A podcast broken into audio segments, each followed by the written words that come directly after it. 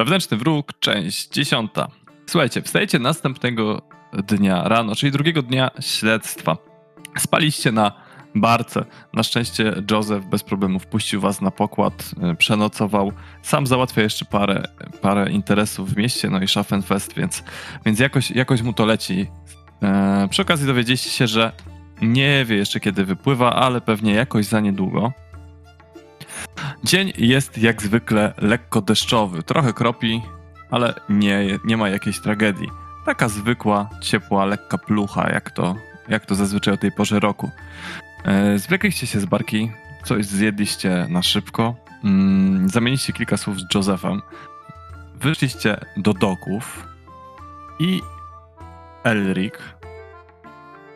No tak, Elric trochę się wahał, ale jednak stwierdził rano, że zagadnie Josepha tuż przed wyjściem. Tak zapyta: Joseph, nie wiem co mnie pomyślisz po tej prośbie, bo możesz wciąż mieć kiepskie wspomnienia z tym, ale ja bym od ciebie kupił tą kotwicę.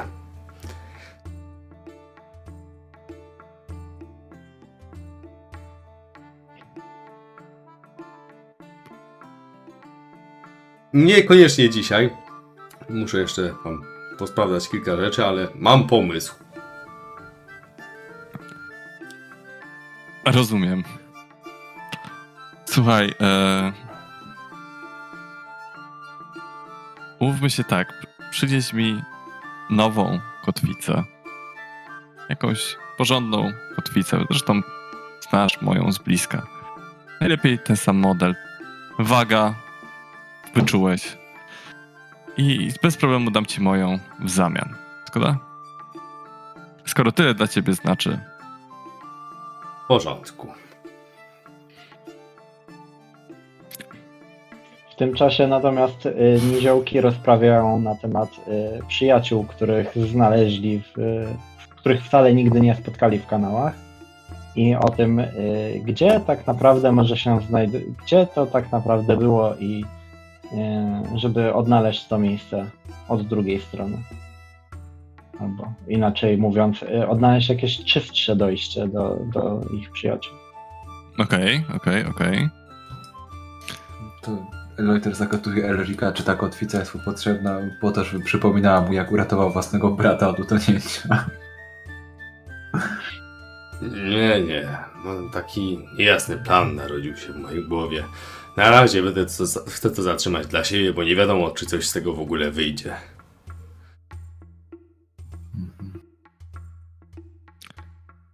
Dobra, Rudi, powiedz mi, ty próbujesz jakimś testem nawigacji to, czy na razie sobie rozprawiacie? Pomyślmy. Wiemy, którędy weszliśmy, wiemy, którędy wyszliśmy. I mniej więcej wiem, w jakim kierunku ciągnął się ten korytarz początkowy. Mogę spróbować, ale nie wiem, czy jak to pójdzie. To będzie bardzo zaokrąglone poszukiwanie. Zawsze przynajmniej jakaś przybliżona okolica coś nam powie. Możemy spróbować znaleźć, może z drugiej strony będzie podobny symbol. Jakbyś to określił, mistrzu? W sensie tutaj podręcznik bardzo dobrze określa trudność testu, a liczba ujemnych PS-ów zadecyduje nam, jak wiele się dowiesz. Niemożliwy test nawigacji, czyli na -50. O, okej. A możemy gdzieś poszukać jakiegoś planu miasta? Tak czy siak. Na pewno moglibyśmy. Musimy znaleźć jakiś... Znaczy, ja ci mogę pokazać, jak chcesz. A. Nie jest źle, mam więcej niż 5%. To była jakaś piwniczka, więc... Ale skoro chcemy iść do tego... To... jakieś magazyny, albo... Skoro chcemy iść do sędziego, to tam nie będzie jakiegoś przy okazji, to może chociażby mu to dało na -40 rzut, a nie na -50. Ale... Na razie wiesz, że jest to wiesz mniej więcej, w jakiej części miasta się to znajdowało. Już od co znajdowało. Niedaleko wejścia do kanału, w którym wchodziliśmy. Niedaleko wejścia do kanału, dokładnie. W ostateczności po prostu tam pójdę. tak. Nie, no tak plus minus kojarzysz, powiedzmy, w jakiej mniej więcej okolicy. Nie, może nie będę ci jej teraz podawał od razu, bo pewnie będziecie chcieli tak przybliżyć lokację, ale może jest to po drodze dla nas? W drodze do ratusza? Bo jeżeli tak, no to ja bym chętnie tam zahaczył od razu. O tą okolicę? No, dobrze, to już się przechodząc tamtędy. Już, dobra. To pogadajcie chwilę, ja sobie znajdę za ten czas. I podejrzewam, że to... ich zatrudnić. Nawiązać znajomość lepszą. Może podpytać, może się czegoś dowiedzieć. Mamy strasznie dużo podejrzeń, a strasznie mało informacji, a oni wyglądali na dobrze poinformowanych. Słuchajcie, no skojarzycie, że było to w południowo-wschodniej części miasta i zdaje się, że gdzieś na wschód od Adelring, ale ciężko wam doprecyzować dokładnie gdzie. Na wschód od ratusza raczej, czyli my idziemy znad rzeki. Nawet na południowy wschód od ratusza lub na wschód, tak, no coś tego typu, a ratusz to jest tutaj. Tak. Nie po drodze. To ratusz jest po drodze bardziej. Tak. Tak czy siak w tej okolicy trzeba by poszukać pewnie jakichś karczm, takich miejsc. Podejrzewam, że to była piwniczka pod jakimś takim lokalem. Albo magazynem. Nie wiem, czy tam sobie, jak tam jest dzielnica raczej magazynu tam przy rzece, więc liczę, że to nie były jakieś magazyny.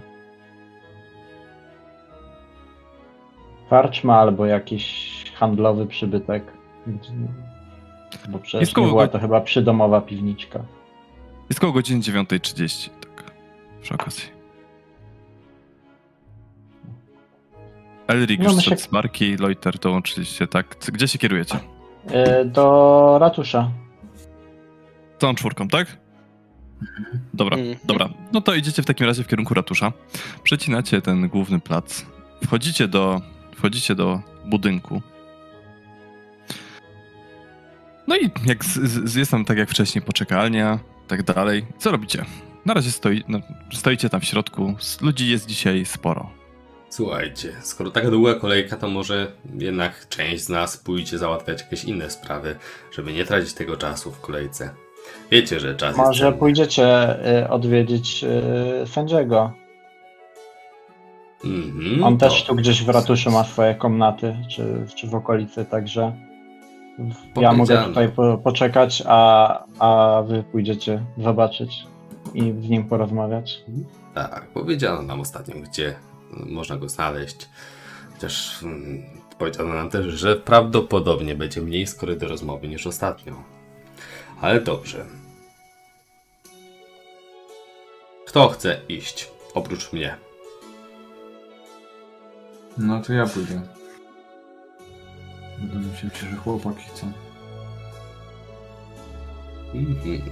Możecie wszyscy iść. Nie wiem, czy z urzędnikiem będę potrzebował jakiejś dodatkowej pomocy, także żeby nie tracić czasu. Pewnie. To pójdę z naszymi dużymi towarzyszami. Dobra. To już wam wszystko mówię, tylko jeszcze sobie to sprawdzę. Czy słyszałem, jak Elric mówi o kotwicy? Wydaje mi się, że tak. To idąc na górę, nie wiem, czy to pewnie jest na piętrze jego komnaty. Elric, ty pamiętasz, jak sobie radziłeś z kotwicą na zawodach tych? Tak, wiem. Kotwica jest bardzo ciężka, ale nie za... Wiesz, ja jej nie wykorzystam. Z kotwicą jest powiązany pewien sentyment i pewien symbol. Potrzebne mi jest żelazo z tej kotwicy. Po prostu. Może nawet nie całe. A czemu to musi być tak konkretne? Bo to z tą konkretną kotwicą jest powiązana nasza historia z barki. I to, jak zostaliście też ty, Rudi i Jori ocaleni w cudowny sposób na barce. I w ogóle cała ta nasza podróż, która była bardzo niezwykła i w której wielokrotnie cudownie ocaleliśmy. Co, nie prościej by ci było wziąć jakiś pilnik i po prostu kawałek jej odpiłować? Wiesz, i tak muszę ją od Josepha odkupić. Przecież nie będzie zadowolony z części kotwicy, jeśli odkroję połowę i zostawię mu drugą. Wszystko zależy, ile potrzebujesz tego metalu. Na tym się też niestety nie znam. Nasi rodzice, moi Leutera, zawsze zlecali Kowalowi wszelkie przeróbki. Takie tam i pewnie też będę musiał się do tego uciec. Nie wiem, czy jest tutaj jakiś dobry kowal, ale jeśli jest, no to dajcie mi znać. Będę wiedział, gdzie zanieść to żelastwo. Słuchajcie, i tak sobie w międzyczasie idziecie do budynku sądu. Jako że kwatery sędziego znajdują się koło budynku sądu. I budynek sądu to duży gmach, przed którym stoi ogromna rzeźba Wereny. Wchodzicie do środka. To jest otwarte jedynie w ciągu dnia, ale na wasze szczęście właśnie otwiera się koło godziny 9. W środku spotyka się portiera, kilka osób oczekujących na widocznie jakieś spotkania. Chociaż teraz sąd festiwalowy jest w pełnej krasie i tam odbywa się większość sporów, więc jest dość pustawo. Natomiast portier po chwili rozmowy odsyła was do niewielkiego domu przylegającego tyłu do gmachu sądu, który teraz przypada naczelnemu sędziemu. Kiedyś mieszkała tam arcykapłanka bogini sprawiedliwości. Wchodzicie tam, idziecie do tego domku. Skromny domek z dwoma oknami, werandą. Wydaje się, że ma kilka pomieszczeń w środku.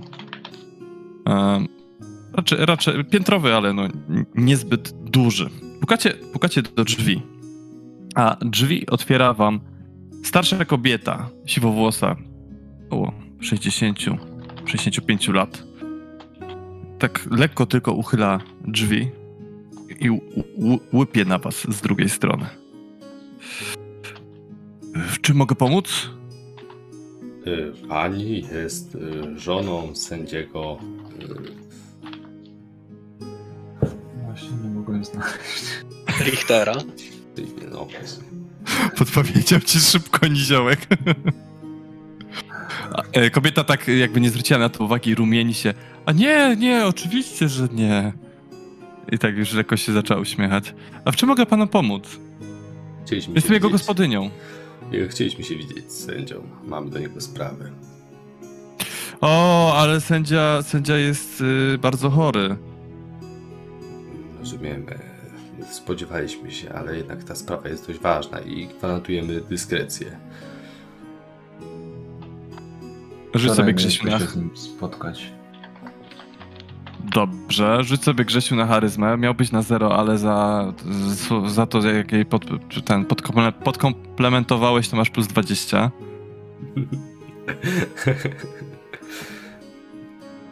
Widzę, że przez przypadek uderzyłem w jakąś...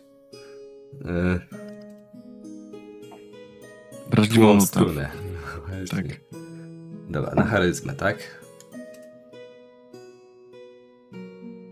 Dobra. A, no dobrze. Pan Richter od wielu lat nie chorował. Teraz jest u niego doktor Reinhold Heidhorn. Proszę poczekać, może za chwilkę wyjdzie. Napiłem się panowie czegoś? A z chęcią. Jak już czekamy. Wina, piwa, herbatę. Ja poproszę herbatę. Na piwo za wcześnie. To ja też poproszę herbatę. Dobra, tam siadacie na chwilę, ona gdzieś tam znika, po chwili przynosi wam herbatę. Bo tak pijecie i po jakimś czasie, może minęło 15 minut, może pół godziny, raczej pół godziny, drzwi od jednego z pokoi otwierają się i wychodzi przez nie śpiesznym krokiem doktor. Ubrany już praktycznie do wyjścia, macha tylko do gospodyni. Przyjdę jeszcze wieczorem. Przepraszam panów. Mijając was od razu pędzi do drzwi wyjściowych. Ja próbuję go złapać, pytam się jak ze zdrowiem sędziego. Przepraszam na obecnie, ale czeka na mnie kolejny pacjent. Nie jest zbyt dobrze, później może nam się uda złapać. Noż. I wychodzi. Niepokojące. Gospodyni tak przepraszam, ważna chwilę wchodzi tam do środka.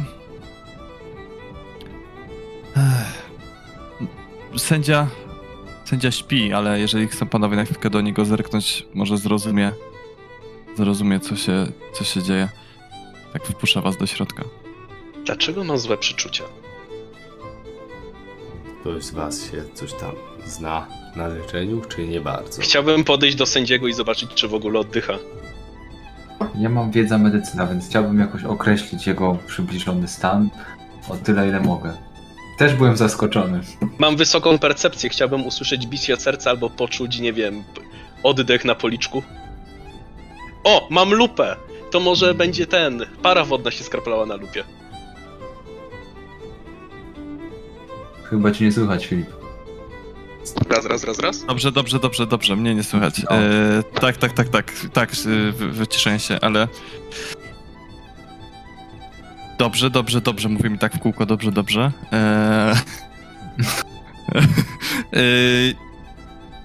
Czekajcie. To określając, jak już tak wychodzimy, to chciałbym też poszukać, czy nie jest jakiś otruty, o tyle, ile mogę. Mhm, dobrze. Okej, w takim razie Rudi. Badasz, czy jest żywy, przykładasz tą lupę, nasłuchujesz, przykładasz ucho do jego ust i tak dalej. Stwierdzasz bez problemu, że jest żywy. Co zauważacie? Tutaj Leuter i Rudi, który się przygląda, to, że jego oczy wydają się wychodzić z orbit, a język potwornie napuchł i jego koniuszek lekko wystaje z ust. Jego głowa wydaje się spuchnięta. Ma mocną gorączkę, to już sam Leuter stwierdzasz, i wydaje się leżeć w delirium. Twarz zdaje się też przybierać delikatnie odcień śliwki.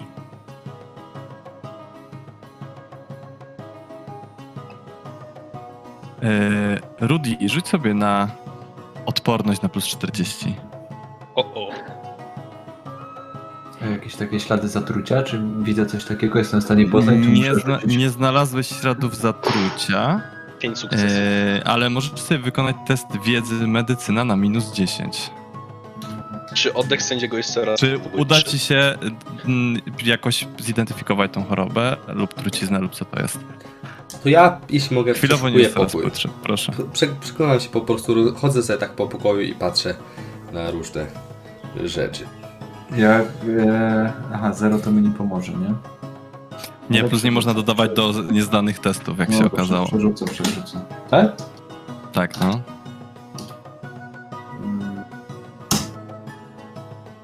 No jeszcze gorzej, ale trudno. Słuchaj, nie udało ci się zidentyfikować choroby. Jednak nie wydaje się to żadną z takich znanych, popularnych chorób, z którymi gdzieś tam miałeś styczność. Jedyne, co sobie przypominasz, to, że śladów czegoś takiego pewnie można by szukać w bibliotece Wereny, jako że one mają zazwyczaj największe składowiska wiedzy w mieście. Grzesiu, ty przeszukujesz pokój. Słuchaj, gosposia jest tam gdzieś zaraz za ścianą. Może na to nie patrzeć przychylnym okiem. Więc na pewno będziesz, jeżeli chcesz to zrobić ukradkowo, to musisz sobie najpierw zdać test skradania na 0. Okej. Dobra. Skradanie miasto. Czy mógłbym mu ewentualnie pomóc? Chciałbym się zapytać gospodyni, gdzie mieszka lekarz. Pani, gdzie mieszka ten lekarz? Chyba ma pokój w siedzibie Gildii Medyków. Generalnie tam większość dnia przesiaduje. Bardzo zajęty człowiek. Gdzie to jest mniej więcej? A tam, gdzie wszystkie gildie. Chłopcze, to... Tak chwilę się zastanawia, jak ci to najprościej wytłumaczyć. Masz może jakąś mapę? Coś tego typu? Może bym ci to zaznaczyła?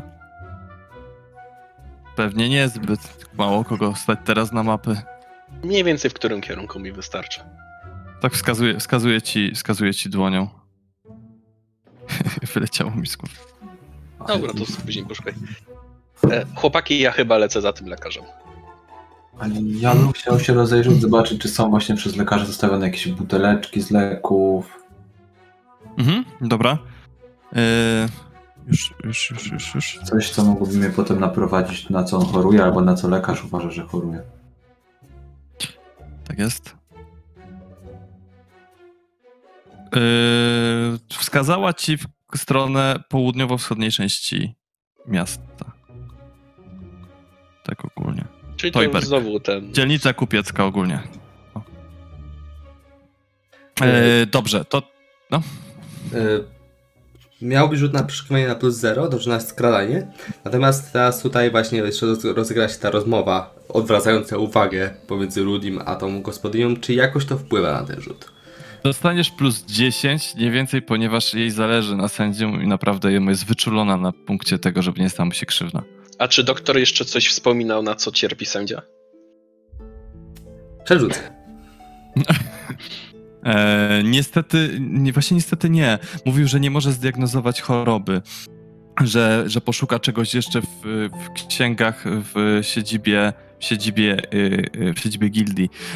Grzesiu, ustalmy, że po prostu nie było okazji, żeby przeszukiwać to w dyskretny sposób, więc się tego nie podjąłeś. Dobrze. Ty próbujesz, Leuter, obejrzeć buteleczki i bez problemu rozpoznajesz leki zbijające gorączkę, leki przeciwbólowe oraz różne maści, które powinny zredukować opuchliznę. Wygląda to na leczenie po prostu objawowe.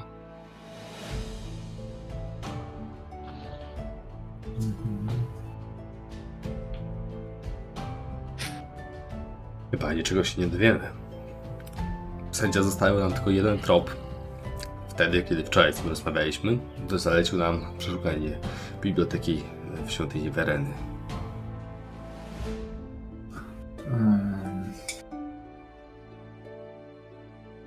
Dobra, zastanówcie się chwilę, ja przejdę do Joriego. Jori, słuchaj, ty chwilę posiedziałeś tam w tej poczekalni. Twój ulubiony rajca miejski. Rajca? Znaczy rajca, urzędnik miejski. Kręcił się tam w pobliżu. Wydaje się, że usilnie starając się ciebie nie widzieć. Ale w końcu, gdy rzesza innych petentów gdzieś tam zniknęła, no nie miał już wyjścia. W końcu do ciebie podszedł. Może minęła jakaś niecała godzina. Podchodzi do ciebie tak lekko wzdychając.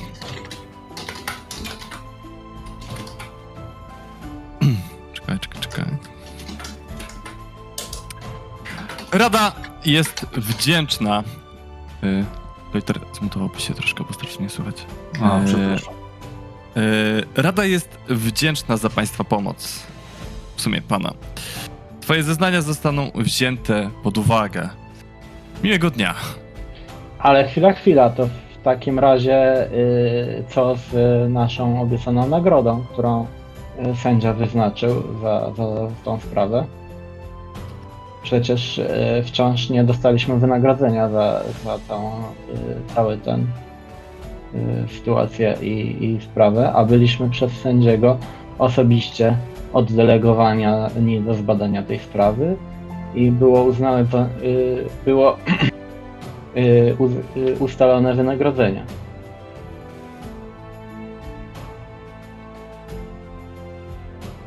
Więc jeżeli Rada jest tak wdzięczna za udzielone informacje i tak dalej, to oczekiwałbym, żeby Rada wywiązała się z umowy, którą w imieniu miasta sędzia z nami zawarł i wypłacenia należnego nam wynagrodzenia. Jori, test charyzmy na 0.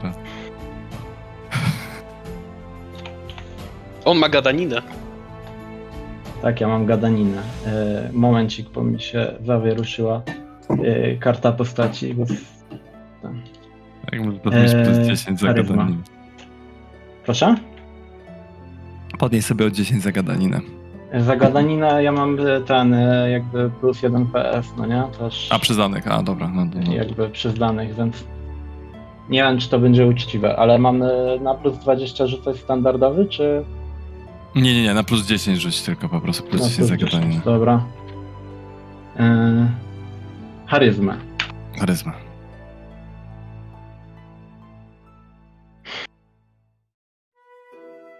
Czekam na decyzję. Co może? Dobra. Minus 3 wygląda bardzo słabo.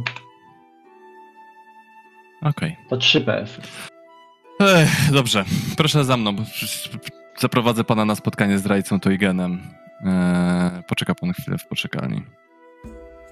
A idziesz, słuchaj, zanim do poczekalni. I słuchaj, siadasz tam. Jest przed tobą też jeszcze kilku petentów. I czekasz. Kolejne 43 minuty. No, minutę załatwiałem sprawy, godzina 44 oczekiwania, tak? Dokładnie. Realnie, prawda? Także. Kiedy w końcu? Przechodzisz wyłożonym drewnianym korytarzem do dębowych drzwi. Przechodzi po ciebie znowu urzędnik Arbeitwert, na których jest tabliczka Rajca Teugen. Po zapukaniu Mechralman daje ci znak, żebyś wszedł do pogrążonego mrokiem gabinetu. Wchodząc do środka, spostrzegasz, że zasłony zostały zaciągnięte, a całe biurko spowija ciemność. Rajca Johannes Teugen siedzi za wielkim mahoniowym biurkiem. Dopóki twój wzrok nie przyzwyczai się do ciemności, widzisz jedynie ciemną sylwetkę na tle przesuniętych kotarami okien. Po chwili Rajca wita cię przyjaźnie. Dzień dobry. Proszę, niech pan wejdzie i zamknie ze sobą drzwi. Wybacz mi, proszę, te ciemności, ale cierpię na okropny ból głowy. Wskazuję ci krzesło na przykład. Chciał się bardzo dokładnie rozejrzeć po tym ciemnym pomieszczeniu. Co tu może się kryć w tych cieniach, że jest tak schowane? Słuchaj, rozglądasz się, siadasz na krześle. Teugen sięga bladą, pulchną dłonią po kielich wypełniony ciemnoczerwonym płynem, który stoi na stoliku, na biurku przed nim. Unosi trunek do ust. Możesz sobie zdać test percepcji na 0 przy okazji. Masz jakiś zmysł wyczulony? Czy ty nie miałeś żadnych? Nie miałem, ale 4 testy myślę, że wyłatwiam. Idealnie! Zauważasz, że kły mężczyzny są trochę dłuższe niż normalnie i ostro zakończone. Na jego szyi wisi ciężki złoty łańcuch z medalionem, na którym widnieje herb jego rodu. Rozglądając się po pomieszczeniu, widzisz biblioteczkę, trochę papierów, dywanik, właściwie nic, co przykułoby twoją uwagę. Nie zauważysz też nikogo innego w pomieszczeniu. Wydaje się, że jesteście tutaj tylko we dwójkę. A papiery na biurku, jestem w stanie coś tam dojrzeć? Co tam jest? Nie wiem, otwarte jakieś dokumenty czy coś? Słuchaj, przeglądasz papiery na biurku, ale... Że nie przeglądasz. Nie, tak, ale rzucasz okiem. Niestety nic nie rzuca ci się takiego w oczy. Może jest zbyt bystry, żeby zostawiać takie dokumenty na widoku. Widzisz jednak mosiężny dzwoneczek, który wydaje się służy do wzywania urzędników. Trochę przypomina to wzywanie służby. A nie masz srebrnej zastawy przypadkiem?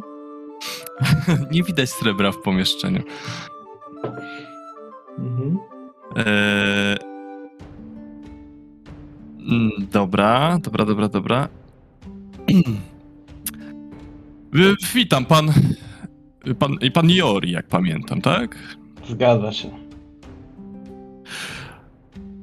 No cóż, Rada Miejska jest bardzo wdzięczna za pana pomoc. Naprawdę, nie przydali się prawdzie państwu za panią Goblina, ale mimo wszystko wasze zasługi zostaną wzięte pod uwagę. Ale to przecież, jeśli chodzi o złapanie Goblina, Goblin złapaliśmy. I co prawda wiem, że są inne stronnictwa, które twierdzą, że Goblina schwytały, czy też, że zginął przypadkiem w magazynie, po czym został wyrzucony do rzeki albo nie wiadomo, co się z nim stało. Dlatego nie ma żadnych śladów, że oni złapali Goblina, ale twierdzą, że go złapali. Jednakowoż to my jesteśmy jedynymi, którzy na poparcie swoich słów mają jakiekolwiek dowody rzeczowe w postaci szczątków. To... Tak, uśmiecha się do ciebie lekko protekcjonalnie. Myślę, że niestety pan Rajka umowa... zgodzi się, że jeśli chodzi o goblina, to ciężko, żeby w mieście latały dwa trójnogie gobliny. To jasno. Niestety umowa obejmowała przeprowadzenie żywego goblina, czego niestety nie udało się zrobić, ale więc to nie należy się nagroda. Chwileczkę. Jeżeli miejskie dokumenty są tak w dobrym porządku spisywane, jakby to należało, na pewno jest wymienione, że... Proszę jednak znać swoje miejsce, nie przywykłem do tego, aby byle Niziołek mówił mi o tym, w jaki sposób powinny być sporządzane miejskie dokumenty. Co prawda tak, może i nagroda, którą zaproponował sam właściciel cyrku, wspominał o tym, że nagroda będzie za dostarczenie żywego goblina, jednakowoż pan sędzia oferował dodatkowe 5 sztuk złota za rozwiązanie sprawy zagrożenia, które pojawiły się w mieście jako biegającego goblina. Sprawa jest rozwiązana, zwłoki zostały okazane jako dowód, że zajęliśmy się tą sprawą. Niestety pan sędzia ani słowem, ani razu nie powiedział. Przedstawione przez magazyniera, więc ciężko nam stwierdzić, czy zwłoki przedstawione przez panów są bardziej wiarygodne. Zdecydowanie jednak może pan zaufać osądowi Rady Miejskiej w tej sprawie i nie ma co sobie więcej tym zaprzątać głowy. Napije się pan wina, mogę pana jeszcze poczęstować, zanim będę musiał zająć się innymi obowiązkami. Szczerze mówiąc, wolałbym jednak otrzymać po prostu wynagrodzenie, które zostało mi obiecane przez miasto, a nie zgłaszać tę sprawę do innych służb, które niestety mogą mieć inną rację i mogą mieć prawo pierwszeństwa nad Radą Miejską. Nie ma najmniejszego problemu. Rzuć sobie na zastraszanie na minus 60.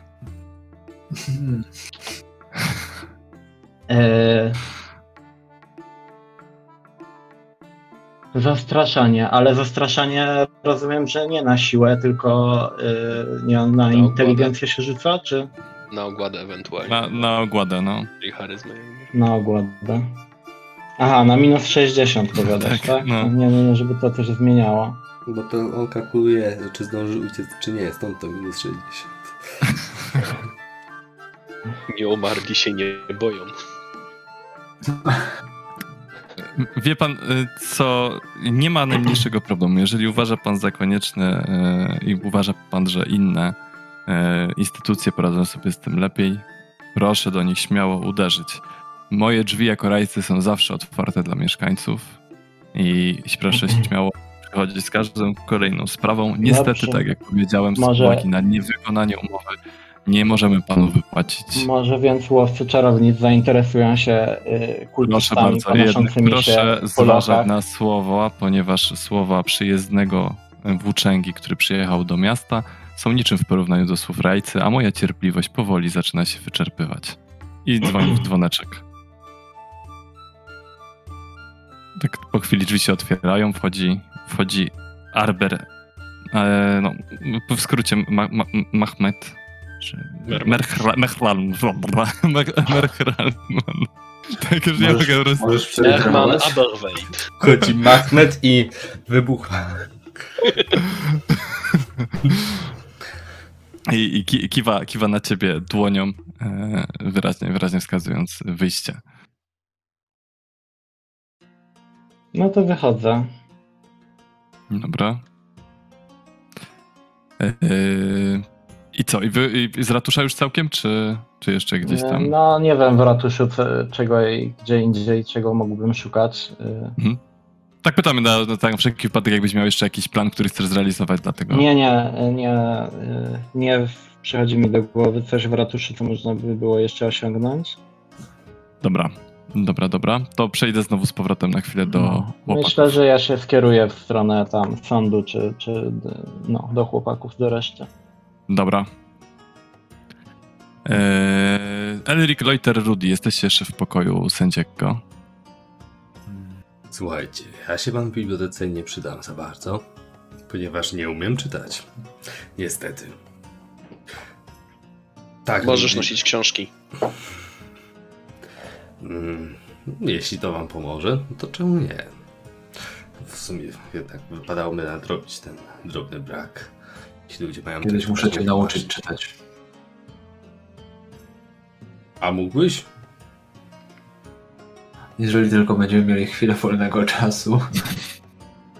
O, teraz chyba jest go trochę za mało. Ale doceniam. Może pójdę po Joriego. Ja bardzo chętnie spróbowałbym się dowiedzieć, co mu się stało. Może udałoby mi się znaleźć taką informację i pokazać ją lekarzowi, doktorowi.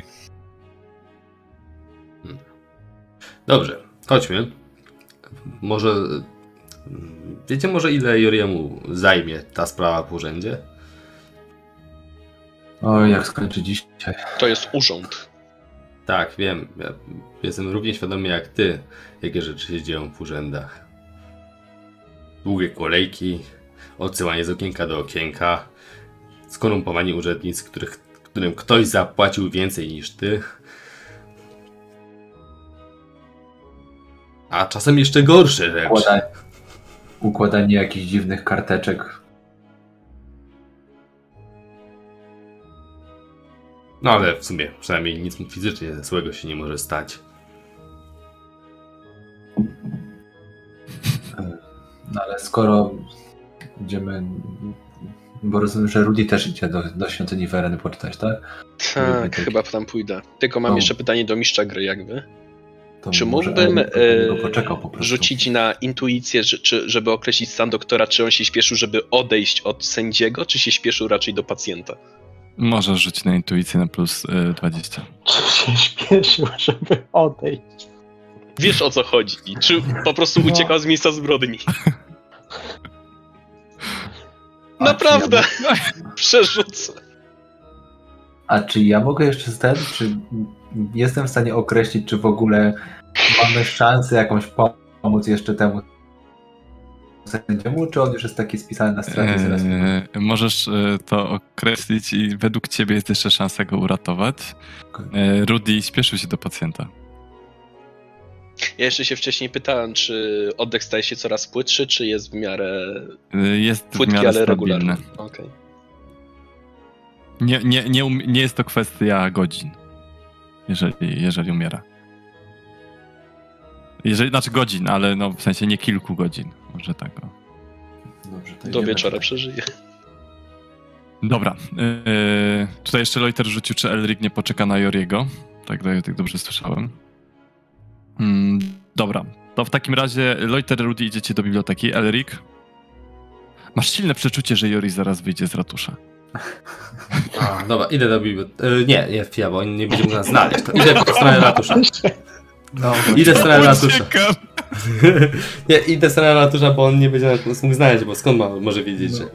No, tak, więc idę w stronę ratusza. Pewnie się gdzieś tam spotkamy, tego się spodziewam. Wypatruję go, więc z odległości dłużej. Dobra, to tak, w takim razie Leuter, Rudi, słuchajcie, idziecie do świątyni Wereny.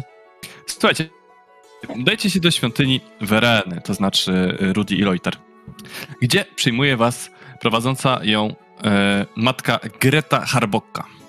Greta ma gdzieś koło 45 lat i z tego, co szybko się dowiadujecie, z tego jak rozgadana jest, mieszka od urodzenia w Bögenhafen. Greta odpowiada na wszystkie wasze jakieś uprzejme pytania, w tym na pytanie na temat biblioteki. Ale przejdźmy najpierw może rzeczywiście do rozmowy tak live i rozmawiacie. I jak chcecie zadać jej jakieś pytania, to też dawajcie od razu. I rozumiem, że biblioteka jest... Przynależna do świątyni Wereny. Tak, i wstęp jest wolny dla mieszkańców. Tak, wstęp jest wolny za niewielką opłatą, no, jeżeli państwo zgłoszą, panowie dadzą datek albo księgę zawierającą jakąś rzadką wiedzę na rzecz świątyni. Możemy też pomóc Ja tutaj mogę osobiście pomóc znaleźć jakąś konkretną księgę. Problem jest, czy wiemy, czego szukamy. Jak... Ja bym chciał... Takie standardowe datki wynoszą około 10 srebrnych szylingów. Kurwa. To za pomoc, rozumiem, tak? Tak. I oczywiście ja też służę pomocą, jeżeli będę w stanie odpowiedzieć na jakieś pytania. Uczyłam się języków klasycznych wielu.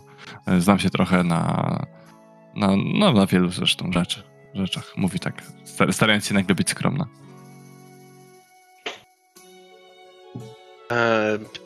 Słyszała czcigodna może, że sędzia Richter zachorował. Ach, jeszcze nie dotarły do mnie te słuchy. Dawno byliśmy właśnie u niego i wczoraj po wizycie kapitana straży. Źle się nagle poczuł i można by powiedzieć, że jest źle z niego. Trafiliśmy na jego lekarza, ale jego stan jest bardzo zły. No i jest to porządny człowiek, chcielibyśmy mu po prostu pomóc. Niestety doktor Reinhold wydawało się, że trochę nie ma pomysłu, co mu jest. Chcielibyśmy mu po prostu pomóc. Poszukać coś w księgach. Choroba nagle wystąpiła. Tak, to będzie chyba na dziale. Tak myśli. Proszę spróbować, jak wskazuję, w tamtym dziale. Mhm. Jak duży jest ten dział? A nie jest jakiś duży. Może 300-200 ksiąg, coś tego typu. Mogę to pójść szybko i sprawnie. No rozumiesz, czcigodna. Wydaje się, że sędzia może nie mieć czasu na 200-300 ksiąg poszukiwania. Nie wiem, jakiś pomysł, żeby to zawęzić. Wyczuwasz, że gdzieś tam podświadomie jakieś plotki, które kiedyś słyszałeś, że kapłani i kapłanki Wereny nie przepadają za sędziami, przynajmniej w tym mieście, jako że odebrali im właśnie wymiar sprawiedliwości jako taki i możliwość wydawania wyroków. Ale niejako też służą Werenie. Ale niejako też służą Werenie, dlatego może przysługuje wam test charyzmy na minus 15 niech będzie. Jak tam u ciebie z charyzmą? Właśnie, czekaj, bo muszę... 33. O, 27. To ja rzucę. No niestety. No, rozumiem. Na pewno w tych księgach znajdziecie odpowiedź. Lekarz Reinhold wspominał coś, że możemy znaleźć odpowiedź też w księdze, która ma informację o jakimś Ordo Septinarius. Ordo Septinarius? Nie, Ordo Septinarius nie mamy księgi na ten temat, ale to... No, ale to takie... Czego to może dotyczyć? Ciała wewnątrz gildii kupieckiej. Z tego co wiem, to jakieś ze 2 lata temu... Jeszcze raz o niej słyszałam. Często przekazują, z tego co wiem, darowizny na świątynię Szali i Bugenauera. Z tego nazwa sugeruje, że są zorganizowani wokół liczby 7. I pół.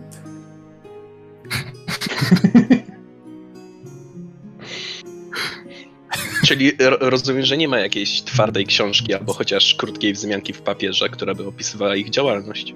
Znaczy, z tego co się orientuję, to jest zbyt nowa organizacja. Tam słyszałem jakieś plotki, że jest bardziej charytatywna, coś tego typu. No właśnie, dotacje też to sugerują. Cóż, na pewno tam jeszcze przyjdziemy, ale jeśli by czcigodna była na tyle miła nam też pomóc, znaleźć, co mogłoby przytrafić się dobremu sędziemu Richterowi, to taki to mały datek. Tak, 18 srebrników. 18 srebrników. Słuchaj, tak kiwa głową. Wróćcie za jakąś godzinę. On wszystko przygotuje. Pozwolę sobie jeszcze tam opisać, jak wyglądał doktor. To już może już poza konwersacją. To ja jeszcze wyciągnę tam, dorzucę 10 powiedzmy i tak rzucę ten kabel, no, trochę do siebie, że szkoda by było, żeby tak sprawiedliwy sędzia No, mamy nadzieję, że uda nam się mu pomóc. Słuchaj, ona tak wzdycha, patrzy na te objawy, patrzy na te pieniądze w ręku. Tak podchodzi do biblioteczki, tak sięga po jedną książkę, tak kręci głową drugą, wyciąga trzecią. Tak podchodzi do stolika, słuchaj, rozkłada. Objawy pasują. Podejdźcie tutaj, zobaczcie. Szybko poszło. Kiedy będzie to złoto, powiedz? Już popatrzcie tutaj, rzućcie okiem. To jest pamiętnik. To najbardziej pasuje do tego, co wy opisaliście. Spisany przez Ultara Szalonego, sługę rodziny Teugenów. Nie wiadomo, co się z nim stało. Karl Teugen padł ofiarą dziwnej choroby. Żaden z lekarzy nie jest w stanie mu pomóc. Biedak wkrótce umrze. Mówiłem im, że demon kroczy pośród nas, ale nikt nie chciał mnie słuchać. Kolejny wpis. Dziś zmarł Karl Teugen. Jego twarz przybrała fioletowy kolor, a oczy prawie wyszły z orbit. Język zwisał mu z ust jak wielki napuchnięty wąż. Naznaczony został znamieniem niszczycielskich potęg, tak jak i cały Bögenhafen. Nie za wiele pamiętam o Karlu Teugenie, ale potem jak przyszedł zawał, nie był już tak sprawny. Potem zmarł właściwie jakiś czas temu, a rodzinne interesy przejął jego młodszy brat Johannes. Czy ja w tym czasie zdążyłam wyjść z ratusza? Tak, daj mi jeszcze sekundę i już do was przejdę. Powinniście jeszcze zapytać w cechu medyków albo w cechu żałobników. Tam się nim też zajmowali. Natomiast podchodzi do jakiegoś kolejnego działu, znowu chwilę szuka, wyjmuje. Objawy przypominają trochę purpurową gorączkę mózgową. Nie za wiele wiadomo o tej chorobie.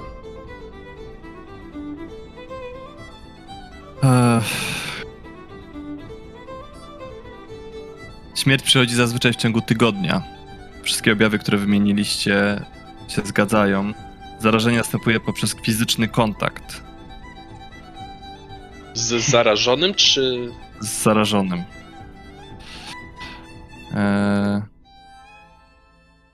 Z zarażonym, który już prezentuje jakieś objawy? Myślę, że tak. Nie jest to tutaj wyszczególnione. Natomiast jest to choroba, która raczej jest u nas niespotykana. Raczej jest to choroba tropikalna. To jest dziwne, dlatego to odrzuciłam na początku, ale nie mogłam wpaść. Objawy od razu występują, czy po pewnym czasie? Po pewnym czasie. W sensie mniej więcej jaki byłby okres inkubacji? Jest napisane.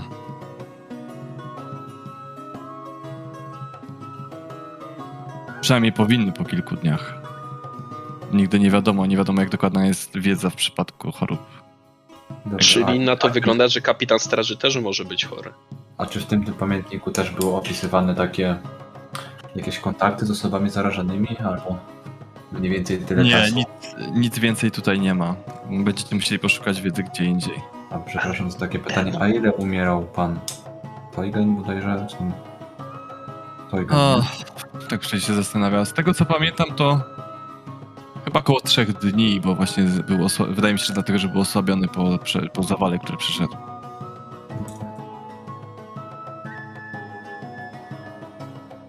Nie wiem, co się stało z jego sługą, który to wpisywał.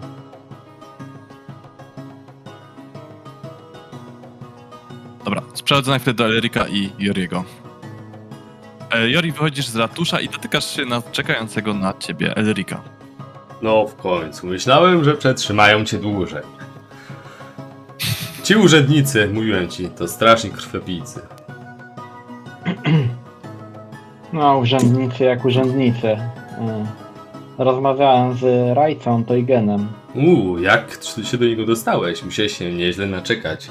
Pewnie też poszło trochę w łapę do kogoś tam.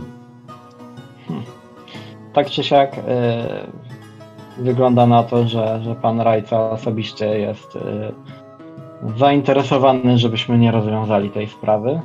Co ciekawe, dowiedziałem się, że Rada widziała ciało goblina, który zmarł w magazynie. Tego, którego, jak pamiętam, wcale tam nigdy nie było.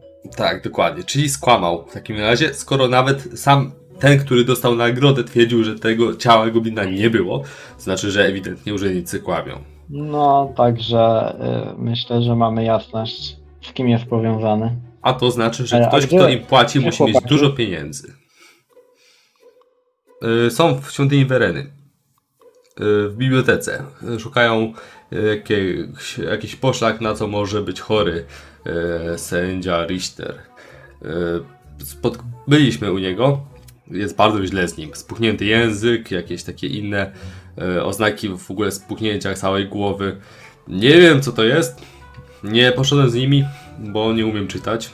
Niestety. Szlak by to. Trzeba było nie wagarować. Tak czy siak, może chodźmy do nich, zobaczmy, czy coś znaleźli, czy... Albo pomogę im szukać może czegoś. Dobrze. To przejdźmy. Jak tam wrażenia z spotkania z rajcą miejskim? To jest cud, że cię dopuścili do niego w ogóle. Idziecie tam? No, tak czy siak bardzo im zależało na tym, żebym zrozumiał, że żadnych pieniędzy nie dostaniemy. I jedyne co zrozumiałem z tego wszystkiego to to, że bardzo im zależy na tym, żeby wszyscy wierzyli, że goblina nigdy nie było tam, gdzie zginął tak naprawdę. Kiepska sprawa, mamy całe miasto przeciwko sobie. Nie ma kto nam wypłacić tej nagrody. Tylko tych możnych. Tak, nie ma już kto nam wypłacić tej nagrody. No chyba, że będą chcieli aż tak bardzo, żebyśmy się od nich odczepili, że wypłacą nam po to, żebyśmy nie węszyli, ale myślę, że nie warto iść w tą stronę. No, trochę miałem nadzieję, że właśnie wpadnie rajca na ten pomysł, że przestanę się tą sprawą interesować, jeśli bym otrzymał zapłatę, ale tak czy siak dobra, teraz nie był skory do... Uważaj teraz. I tutaj na sekundę przeniesiemy się jeszcze przed waszym spotkaniem do Leutera i Rudiego. Czy wy jeszcze coś chcieliście dopytać kapłanki albo coś, póki zanim chłopaki przyjdą do was? Tak, o tego sługę. No, tutaj Filip. Boże. Gdzie znajdziemy gildię żałobników? Zakładam, że to będzie przy świątyni Mora, ale gdzie świątynia Mora jest? Na cmentarzu czy... Świątynia Mora znajduje się na cmentarzu. Gildia żałobników właściwie niedaleko stąd, w dzielnicy kupieckiej. Sąsiaduje z gildią kupców i cechem medyków. Wschodnia, południowo-wschodnia strona miasta. Tam zresztą są wszystkie. Tak, to robi się oczy zaświeciły, jak usłyszał słowo cmentarz. Ale to pytuję o tego sługę. Jak on się nazywał? Ultar szalony.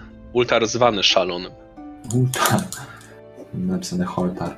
No. Pamiętam tylko, że nazywał się Ultar, ale właśnie tutaj widzę, że dostał pseudonim zwany szalonym. Nie wiem, co się z nim potem stało. Tutaj widzę jakąś notatkę, ale nie wiem, na ile można jej ufać, że podobno dalej włóczy się gdzieś po mieście. A jak dawno w ogóle była ta sytuacja, ten zgon? O, jakiś czas temu, nie wiem, rok temu, 2 lata temu. 2 lata temu, czyli mniej więcej wtedy, kiedy mogło powstać to Ordo Septinarius? Nie jestem dokładnie pewna, nie pamiętam. Szczerze mówiąc, nie przywiązywałem do tego takiej uwagi. Teugen był schorowany, tak jak mówiłem, po zawale, więc wszyscy spodziewali się, że pewnie prędzej czy później wyłoży kopyta. Czy jest coś jeszcze, gdzie moglibyśmy poszukać, żeby taki los nie spotkał również sędziego? Wybrałbym się do cechu medyków z tym, jaka to jest choroba. Czy jest jeszcze jakaś księga? Nie, wydaje mi się, że nic więcej.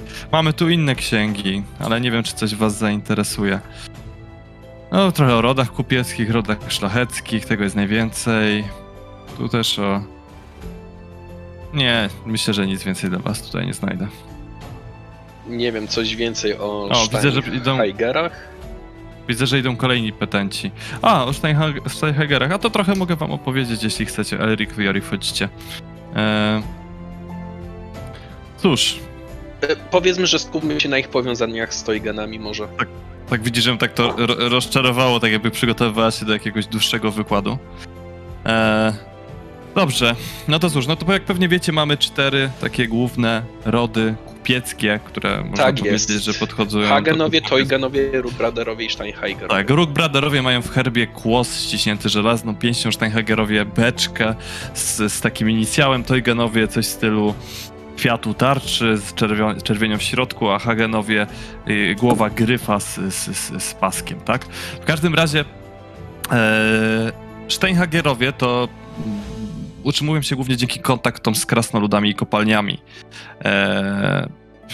Mają własne nabrzeże, parę magazynów, biura, w sumie obok siedziby rodu Teugenów, za budynkiem gildii kupieckiej, jeżeli to jest jakieś dla was powiązanie. Obecnie głową rodu jest Franz Steinhäger, ma też brata i syna. Dużo dystrybuują dobra do Altdorfu, Nuln, Marienburga.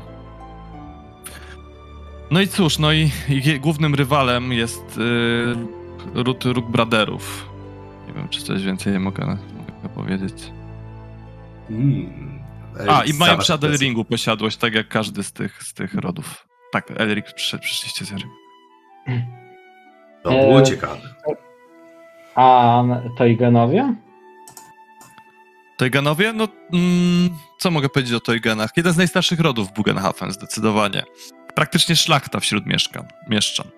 Nigdy nie mieli żadnych tytułów, ale utrzymują relacje praktycznie z wszystkimi możliwymi domami w całym Reiklandzie, z wszystkimi szlachcicami. Wielkie wpływy.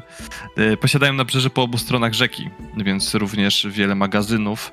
Nie tylko tutaj, ale też Ostendam, Westendam.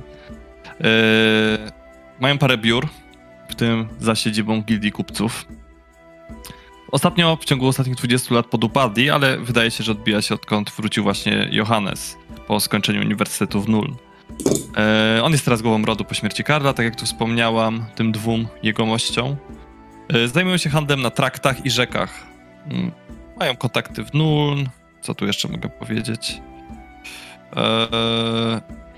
No i demontują monopol Hagenów na handel z Marienburgiem, przez co nie są zbyt lubiani przez Hagenów.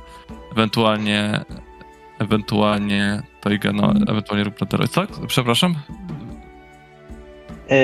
Zastanawiam się, mówi pani Johannes Teugen, to jest pan Rajca, zgadza się?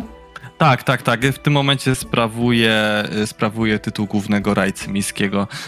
Mówiąc właściwie jako, że mówiąc między nami, Ubersreich jest praktycznie już wolnym miastem, gdyż władca się praktycznie nami nie interesuje. Jest to aktualnie najwyższy sprawowany tytuł. Ubersreich? Dobra, Bögenhafen. A i on wrócił, on studiował w Nuln i 20 lat temu wrócił, tak? Nie. 20 lat temu majątek podupadł, a wrócił jakieś 2 lata temu. Ale nie pamiętam dokładnie kiedy, nie interesują mnie takie szczegóły. Wrócił z jakimś kuzynem, a nie pamiętam dokładnie. 2 lata przewija się w tej wypowiedzi. Kroniki jakieś można by przejrzeć w okresu tych ostatnich 2 lat miejskie? Nie wiem, czy dowiedzą się panowie czegoś bardziej ciekawego niż to, co panom wymieniłam, mówiąc szczerze, gdyż kroniki to moja ulubiona lektura. Traktuję to trochę jak takie tanie romansidło, rozumieją panowie. Tutaj się coś dzieje, tu jakieś zdrady, romanse, tak dalej. Także raczej starałem się stracić wszystko, ale oczywiście, jeżeli panowie chcą sobie spojrzeć sami, mogę podać księgę, ale to długie to mieszczę. Ewentualnie ten kuzyn? Szczególnie w przypadku Teugenów. O kuzynie nie wiem zbyt wiele, nawet nie wiem jak się nazywa, więc ciężko będzie mi się powiedzieć cokolwiek na jego temat. Wiem tylko, że podobno przybył z jakimś kuzynem, ale równie dobrze może to być jakiś kolega. Szczerze, niezbyt się tym interesowałam. Raczej interesuje mnie historia. Jeśli mogę, chciałbym dopytać jeszcze o 2 pozostałe rody. To, co pani powiedziała wcześniej, przy okazji opisywania 2 poprzednich rodów, zainteresowało mnie i trochę zaostrzyło moją ciekawość. Oczywiście. Jak to pana tak interesuje, to nie śmiałabym odmówić. Cóż, ród Hagenów pochodzi z Białej Krainy, co jest właściwie głównym powodem też, dlaczego utrzymuje kontakty handlowe z Marienburgiem. Sprzedają towary luksusowe i obecnie głową jest Johannes Teugen. Oni się głównie zajmują transportem rzeką i utrzymują dobre relacje z cechem dokerów. Mają własną flotę, barek, nadbrzeże, magazyny, nic ciekawego. Są też Ruckbräderowie. Oni się zajmują głównie handlem zbożem, innymi towarami farmerskimi. Mają też kilka barek, którymi to przewożą, chociaż nieraz muszą dogadywać się z innymi rodami. Wymieniają je za materiały metalowe, towary produkowane w mieście, co potem sprzedają dalej. Obecny przywódca rodu jest Hieronimus Ruckbräder, który z tego co wiem, mimo swojego sędziwego wieku nadal trzyma ród żelazną ręką. Kiedyś posiadali monopol na handel z Hengartem i Bretonią, ale aktualnie mocno konkurują o to z Teugenami. Z Teugenami, czyli w takim razie są traktowani zarówno ze Steinhägerami, jak i z Teugenami. Tak, i mają bliski związek z woźnicami, z tego co pamiętam. Nie przepadają za barkami, często je wynajmują, ale mają też jeszcze kilka swoich. No i mają zatrudniają chyba najwięcej dostawców, woźniców w mieście. Z tego co kojarzę, to kilku niezależnych właśnie kapitanów barek z nimi współpracuje. Jest to najmniejsza spośród rodzin. I te wszystkie... Ale też ma najlepsze relacje z pomniejszymi kupcami. Te wszystkie rody, jak rozumiem, należą do gildii kupieckiej, tak? A gildią kupiecką, zdaje się, przewodzi ktoś spoza nich. Magirius? Tak go zwą? Tak? Hans Bojerman. Tak, Hans Bojerman, rodowe nazwisko Magirius. Jego matka była znanym kupcem w mieście i stąd wielu jego współpracowników po nazwisku matki mówiło na niego młody Magirius. Tak się wręcz utrzymało. Tak, on teraz przywodzi. To dobry chłopak, on dużo handlował z krasnoludami, sporo się na tym dorobił. Ma zresztą swoją posiadłość w Adelringu. Nie wiem, co mogę więcej powiedzieć. Głównie przebywa w gildii kupców, dlatego jest właśnie niezależnym przywódcą. Przywódca często się zmienia, został wybrany z uwagi na konflikty między dużymi rodami. Chcieli wziąć kogoś niezależnego. No tak. Jest młody, ambitny. Znaczy, już nie taki młody, ale ambitny. A jak jego relacje z tymi 4 głównymi rodami? Szczerze mówiąc nie wiem, gdyż o Magiriusie wiem więcej z plotek niż z historii rodowych. Tak jak mówiłem, bardziej interesuje mnie historia. Natomiast muszę już panów bardzo przeprosić, wzywają obowiązki. I tak, ale dziękuję. Bardzo przyjemnie się rozmawiało, jakby panowie chcieli mnie wyciągnąć na kolację przy jakąś dobrą z plotkami, to ja bardzo chętnie poopowiadam coś więcej. Niebawem się odezwiemy w tej sprawie. Dobra. Słuchajcie, tam znowu wam zeszło trochę czasu. Wyobraźcie sobie, że ona to trochę opowiadała, nie takim szaleńczym tempem jak ja. Oczywiście dodawała pewne szczegóły, pikantne, niepikantne, tak dalej, to co uważała za interesujące. Ja podaję wam oczywiście skondensowaną, skróconą formę. Gdy wychodzicie w końcu z tego budynku, jest już koło godziny 2. Może nawet 3. Spadacie jeszcze gdzieś coś zjeść. Jako, że myślę, że może byśmy poszli w południową, wschodnią część miasta poszukać czegoś. Tak, dobrze. Tam znajdują się też gildie kupieckie żałobników. No, pytanie ale tam do możemy graczy. Też rozejrzeć się w jakimś lokale do jedzenia. Chcecie odgrywać przekazywanie informacji, czy uznajemy, że przekazaliśmy o tym Ultarze i o tej chorobie? Mam nadzieję, że wszystko pamiętam. Jak coś, to po prostu odpowiadajcie mi w trakcie, jeśli nie pamiętam którejś z informacji, które dostaliście wtedy, kiedy mnie nie było. Słuchajcie, bo w końcu... Wiesz, dużo lepiej się zapamiętuje, kiedy umiesz to przeczytać. Znaczy, wydaje mi się, że to może warto dodać to, że ja uważam, że sędziemu nie można już pomóc i że, nie wiem, najbardziej mi się wydaje sens szukać Ultara szalonego, ale nie mam pojęcia gdzie. A co jeśli... ten szaleniec, który co rano jest na placu? i wykrzykuje o zagładzie. Może jest to pomysł. Pan szalony. To jest pomysł, dobry pomysł. Czyli musimy grać po poranku. On jest co rano, właśnie, to jest ten problem, czyli jakby to trzeba odłożyć następnego dnia. No. Trzeba to załatwić jutro, jak tylko wstaniemy. Natomiast ja mam... Akurat macie szczęście. A co jeśli ten demon? Ponieważ mogliście wyjść jednak o tej drugiej i jeszcze gdzieś tam coś usłyszeć. Akurat ten plac. Tak. Nie, szliście na obiad i akurat może przechodziliście przez ten plac. Nie do końca jesteśmy pewni, czy to głosy w głowie, czy krzyki na ulicy. Tak? Gdzie? Ej, znajomy głos. Już to mówię, ale doskam się rozmawiać. No dobra. Tylko jeszcze wam powiem, że w końcu przypomniałem sobie, gdzie jest mapa. I tak, dzielnica kupiecka to południowo-wschodnia część miasta. Położona za Adelringiem i za Gutenplatzem, czyli Gutenplatz to jest ten główny plac z wszystkimi świątyniami. Więc stąd macie szybki rzut do dzielnicy kupieckiej i do Adelringu. A ratusz jest na placu bardziej na wschód, bliżej rzeki. Ten duży budynek właśnie na tej mapce, którą wam wysłałem, ale ten bardziej z lewej. Dobra. To jeszcze wam w takim razie powiem, co za głosy słyszeliście w głowie, w sensie przechodząc. Słuchajcie, idziecie w kierunku obiadu, rozmawiając sobie o tym, jak to musicie znaleźć następnego dnia tego oszalałego proroka. Kiedy na jednym z placów, na podwyższeniu, w drugiej stronie jakiś cały plac zapełniony ludźmi i na podwyższeniu za tymi wszystkimi ludźmi stoi mężczyzna. Brudny włóczęga o długich, splątanych włosach. Stoi i krzyczy, wygrażając niebu pięściami. Przez większość czasu powtarza te same słowa. Zagłada! Czeka nas wszystkich zagłada! Chaos jest wśród nas! Znaki są wszędzie!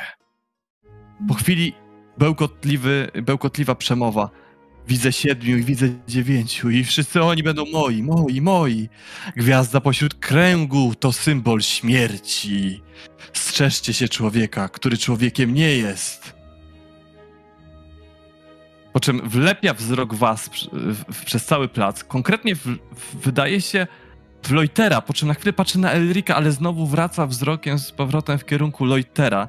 Wskazuje w jego stronę palcem i krzyczy: Nosisz na sobie znamię! Strzeż się heroldów chaosu! I zeskakuje z podwyższenia w stronę przeciwną do was i zaczyna uciekać. Biegnę za nim. Stój! Ja zanim zacznę biec, to próbuję sobie już mówić, noszę na sobie znamię czego? Znamię po prostu. No i dalej coś było, strzeż się czy coś? Strzeż się heroldów chaosu. Aha. No to biegnę też za nim. Dobrze. Wszyscy, którzy biegną, wymagający test percepcji, czyli percepcja na 0. Percepcji na bieganie. Przerzucam. Pytanie, czy wiesz, gdzie biegniesz, tak? Chodzi o to, że on zniknął w tłumie, tak? Czy chcecie go wypatrzycie? To 6 sukcesów kryt. Dobrze. Elric i Rudi wiedzą, Jori wiedzą, gdzie biegnie. Słuchaj, Rudi, ty... No? Ja bym chciał spróbować go zawołać po imieniu. Tak? Ultar? To było? Tak. Ultar. Także wołam za nim, że może na imię zareaguje, jeśli to jest on. Słuchajcie, wołasz Ultar. Rudi, zrefunduj sobie punkt szczęścia, jako że nie mam tutaj pomysłu, jak nagrodzić cię w większy sposób za ten krytyczny sukces. Mogę go złapać? Nie. Nie. Nie miałeś pomysłu, to już masz, no o co ci chodzi? Jori odwraca się w twoją stronę, jakby słysząc twój głos, ale jak patrzy na was, widzisz totalnie obłąkańczy wzrok i coś jakby patrzy na coś, co jest nad wami i sam odwracasz się w tą stronę, ale nie widzisz nic, a on wydaje się coś tam widzieć i jeszcze bardziej przerażony przyspiesza. Jeśli widzę, że on patrzy, nie odwracam się za czym on tam patrzy, tylko staram się do niego mówić. I po prostu go zagadać. pytam go o tą zagładę, że żeby powiedział, o co chodzi, że co on wie, czego my nie wiemy, że musi nam pomóc. W tym momencie Rudi go dopada. Aha, dobra. Niech będzie. Okej, czyli jednak wydaje punkt szczęścia. Niech będzie, tak. No nie, za nawet dobry nie pomysł. Musiałem rzucać na gadaninę. Niech będzie, no. Nie tutaj, nie tutaj, oni patrzą, oni widzą. Tak, sam mówiłeś. Przyjdźcie wieczorem do jamy. Gdzie? Nie ma na to czasu. To jest? Po drugiej stronie rzeki. Nie ma na to czasu. On już krąży wokół nas. Odór śmierci wokół ciebie. Taki sam jak był wokół Karla. Taki sam odór śmierci. Co się stało z Karlem? Karl Teugen. Ta sama choroba. Skąd ona się wzięła? Jak zachorował? Strzeżcie się człowieka, który nie jest człowiekiem. On nie jest człowiekiem! On nie jest człowiekiem! Jego syn. Zaczyna się drzeć, słuchaj, i po prostu włosy zaczyna sobie rwać z głowy. O kim on mówi? Przyjdźcie wieczorem, jak oni nie patrzą. Tak się znowu odwraca konspiracyjnie, wytrzeszcza oczy i znowu próbuje się rzucić do ucieczki. Do jamy! Słuchajcie, może rzeczywiście jesteśmy obserwowani. Czy ja widzę tutaj w okolicy jakieśkolwiek, bardzo skupiam się na obserwowaniu wiatrów magii, czy on widzisz, jak za czymś patrzy? Tam, gdzie patrzy, szczególnie nie ma wiatrów magii.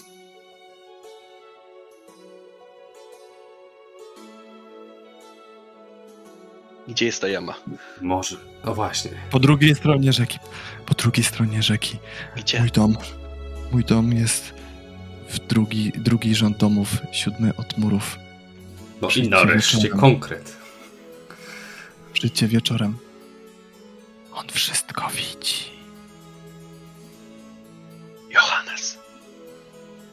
Próbuję się wyrwać znowu. Ale jakoś zareagował na imię syna Karla. Próbuję się wyrwać. Ale bardziej niż wcześniej? Bardziej, nie wiem. Ciężko ci to ocenić. Jakby w jakiej skali oceniasz, jak bardzo próbuje się wyrwać? No, bardziej przystoszczone niż było. Mniej. Nie musi być 7 albo 8. No, wiesz, jak masz skalę taką, no, to albo tu. Podobnie. Ale ludzie naokoło już się zaczynają na was dziwnie patrzeć. Coraz dziwniej. Jakby zobaczyli, że jest jakaś różnica, tak? Jak się zaczął wymawiać, jak wymienił imię Johannesowi. Ucieka i w kierunku promów i wskakuje na jeden z promów. Ja tak uspokajam ludzi. To kolega nerwowy jest, jak ktoś mu mówi o jakiejś zagładzie i że zginie, to denerwuje się strasznie i chciał mu przywalić. Tak tłumaczę ludziom. Umylibyście kolegę, słuchaj, gdzieś z tyłu. Co? Umylibyście kolegę. Czyżby był brudny? Patrzę na... Mówione tak, jak wesoło wszy skaczą po ręce Rudiego. Gdzieś ty tego nałapał. Nie byłeś właśnie wtedy? Chyba właśnie teraz. Próbuję to strzepnąć. Dobrze. Słuchajcie... Wracając, chcieliśmy pójść coś zjeść w dzielnicy południowo-wschodniej. Do gildii? Nie do gildii, tylko mieliśmy iść na... Dzielnicy kupieckiej? No, na lunch, prawda? Pewnie znaleźć jakieś karczmy. Pytanie, co tam jest w okolicy ciekawego. Dobrze. I czy przypadkiem znajdziemy czegoś... symbol domku? Tak, złożonego z dłoni. Symbolem domku, albo też nie wyglądającego zbyt, prawda, prestiżowo. Może wyglądać też jak dłoni. Tak, dokładnie tego typu przybytku szukamy. Idziecie w kierunku dzielnicy kupieckiej. Wchodzicie w tamte regiony i pierwsza karczma, którą mijacie, to niejaki Wilczy Ogon. Niewielka tawerna znajdująca się przy Nulnerwerk. Nad drzwiami przybity jest prawdziwy i wydaje się, że często wymieniany Wilczy Ogon.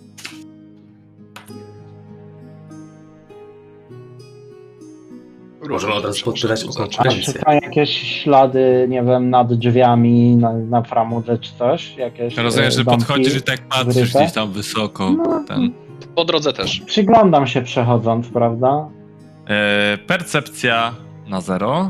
Stawiam, że było to na jakiejś wysokości też w tych kanałach, więc też szukam w podobnej okolicy drzwi jak tamten symbol. Mogę się podłączyć? No proszę bardzo.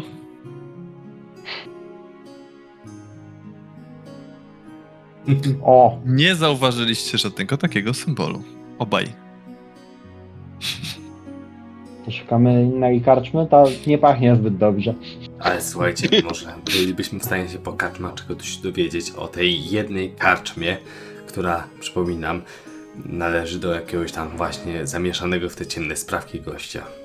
Ja wyjmuję kartkę z tego, z torby i maluję tak na pół kartki ten symbol, co był na tej ścianie. Narysować taki domek. No, w sensie tak z pamięci, tak jak wyglądał tamten taki symbol. Domek, zastanawiasz się, czy dorysować komin i dymek, czy nie. Taki domek, ja pamiętam, on miał taką skrzyżowaną strzechę u góry, no nie? No. Dokładnie, tak dokładnie. Jak mocno zmrużysz oczy, może wyglądać jak dłoń. No. Zastanów się, czy chcesz o to dopytywać. Mieliśmy nic nie pamiętać. Ja nic nie wiem. Tak czy siak, zastanówcie się i rozglądnijcie, czy gdzieś nie widzicie takiego symbolu. Trzymam sobie to tak, wiesz, że jakby ktoś nas obserwował, może nie tyle, żeby przechodnie widzieli, ale jakby ktoś nas obserwował, to żeby mógł tą kartkę zauważyć. Dobra, od razu mówię, że ta podróż zajmie więcej czasu. Z uwagi na to, że się tak pilnie rozglądacie, oglądacie te fronty i tak dalej, i tak dalej. Znaczy, może nie każdego, wiesz, domu kupieckiego. Wiem, ale każdej karczmy, każdego podejrzanego elementu, więc no jakby to ten... Dobrze, słuchajcie, dalej widzicie z lewej strony Cech Medyków. Idziecie w głąb ulicy. Cech Medyków zajrzymy. Byliśmy nasze chwile. Proszę bardzo. Widzisz, jakbyś opowiadał nam całą drogę, gdzie zawsze idziemy i co mijamy, milion miejsc byśmy mogli zahaczyć. Tak to byśmy nie wiedzieli, że to przechodziliśmy obok. Cech Medyków i zaraz obok jest Gildia Żałobników, to możemy się czegoś tam też dowiedzieć. O. No, kawałeczek dalej, bo tu trochę poszarżowałem. I w sumie jest tutaj też Gildia Kubiecka. Czekajcie. Może ja wstąpię do gildii i dobra, gildia kupców jest jednak koło i Cech Żałobników są jednak koło ratusza, więc jak coś to się... Przepraszam bardzo. Mój błąd, przyznaję się. Czyli Gildia Kupiecka nie jest... Będziecie do niej podróżować za darmo. Jesteście bez straty czasu, tak? Tak. Tak podejrzane było, że kurwa wszystko w tym jednym miejscu. Wszystko. Czyli, czekaj, czyli dom Teugenów też jest tam... przy Adelringu są te domy wszystkie. Nie dom, ale za Gildią Kupiecką miał być jakiś tam ich... No. Nie, to się zgadza. To jest za Gildią Kupiecką. Tak. Czyli tak, też nie tutaj, tylko gdzie indziej. To się też tak nie zgadza. Dobra, przynajmniej czyli po prostu po drodze się rozglądaliśmy, zjedliśmy i akurat wstąpiliśmy do Cechu Medyków. Dokładnie. Dobra, to wstąpiliście do Cechu Medyków. Kwatera Cechu Medyków przypomina bardziej luksusową rezydencję niż budynek biurowy. Wśród dekoracyjnych frezów ogromnych wrót wejściowych przyplatają się dyskretnie symbole Vereny i Szalii. Z tego co... Jak wchodzicie do środka, widzicie dwie wyłożone kafelkami z lewej i z prawej strony sale. Jedna jest uchylona, stąd podejrzewacie, że są takie same. Wyglądają trochę jak sale operacyjne, mają skomplikowany system bloczków i lin. Drugie drzwi po lewej stronie są zamknięte. Oprócz tego widać portiera, który również wydaje się jakimś starym lekarzem, już trochę ślepawym, który stoi za ladą i coś tam skrzętnie przygotowuje. Dzień dobry. Podnosi nagle wzrok, tak jakby lekko przestraszony. Patrzy ponad ladą, nie widzi.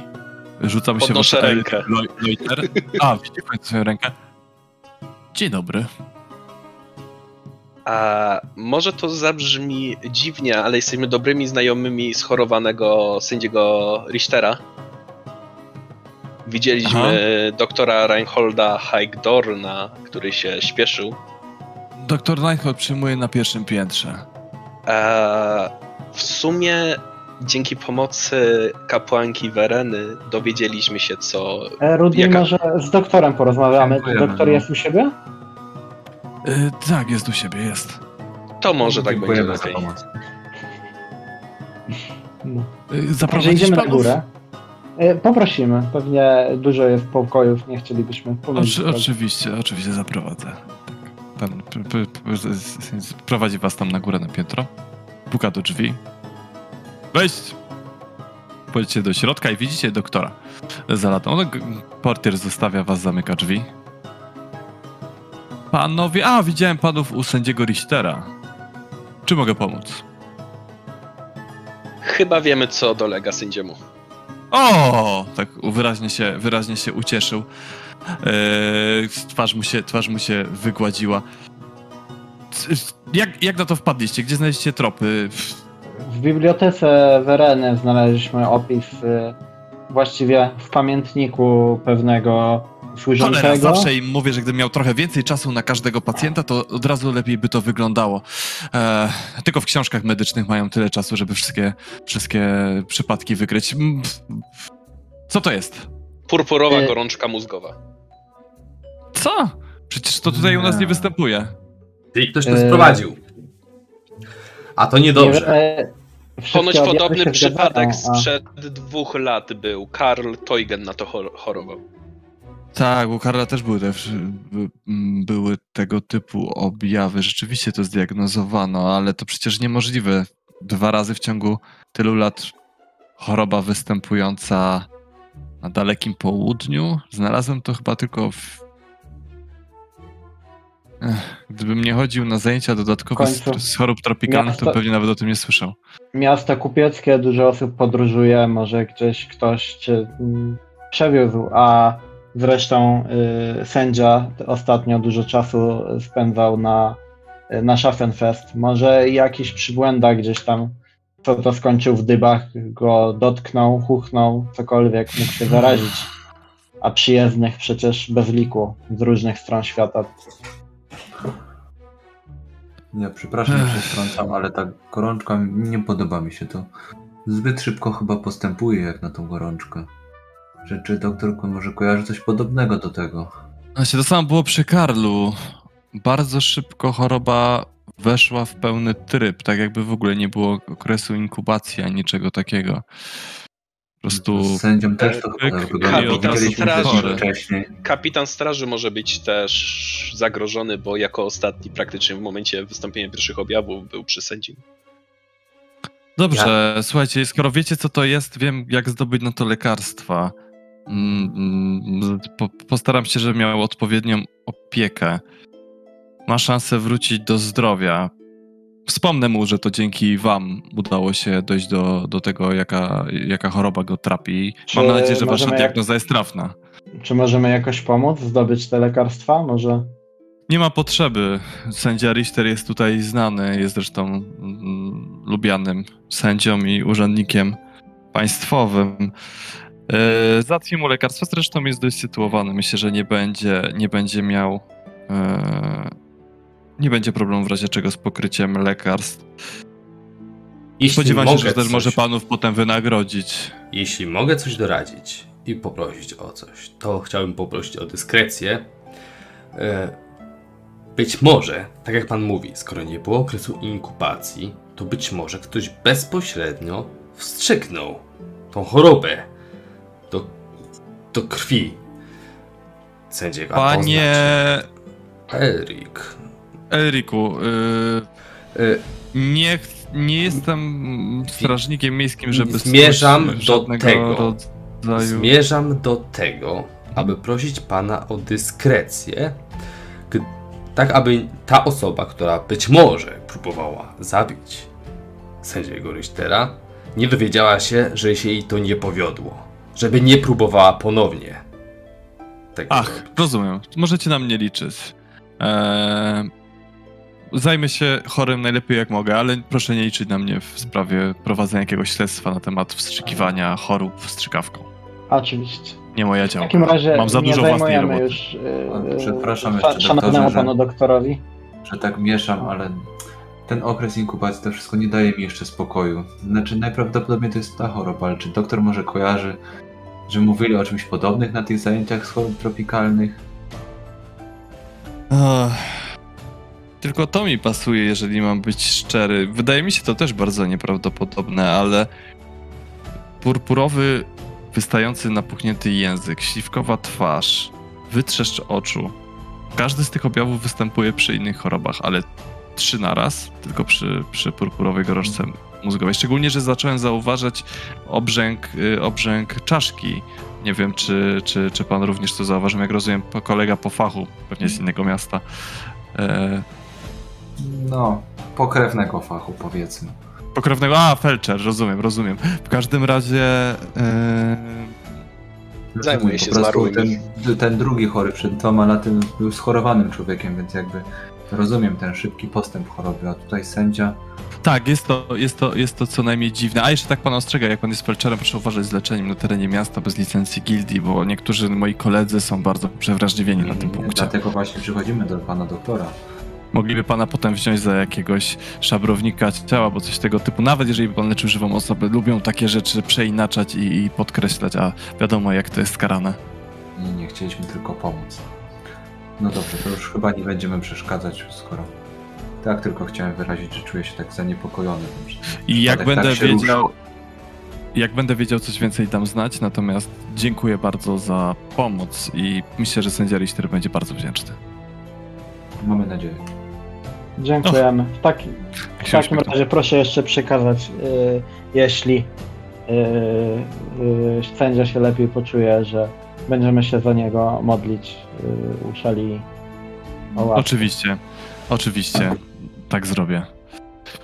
Powodzenia życzę. Dziękuję. Słuchajcie, wychodzicie z cechu medyków i... Słuchajcie, wychodzicie z siedziby cechu medyków. Jesteście cały czas w dzielnicy kupieckiej. Idziecie dalej w głąb tej dzielnicy, czy co robicie? Jest koło godziny... Szukamy miejsca na obiad. 4. Szukacie miejsca na obiad, dobra. Idziecie dalej w głąb dzielnicy. I co? Kolejnym miejscem na obiad, które wydaje się sensowne, jest gospoda Kraniec. Koniec podróży, przepraszam bardzo. O, czyli tam, gdzie byliśmy. Byliśmy tam. Byliście. Nie, to tam nie. To idziemy dalej. Tam się nam kazali zapłacić za nocleg. Dobra. Idziecie dalej, mijacie cech krawców i tkaczy. Ej, może od razu sprawdzimy tego złotego pstrąga. A nie chciałeś kupić. No. O, słusznie, można. Pamiętaj, ile zostawiłeś w świątyni. A, stać mnie. No. Dobrze, to... próbujemy się wystroić to później do Złotego Pstrąga? To jest jakiś pomysł. Nie wiem, czy to ma... ale tego Kastora.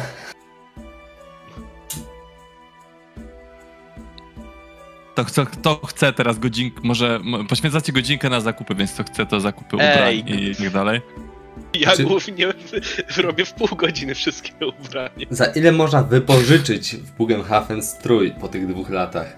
Nikt się nie wypożyczy. A wtedy wypożyczają. Po tych 2 latach, po tym co się stało, już nie wypożyczają.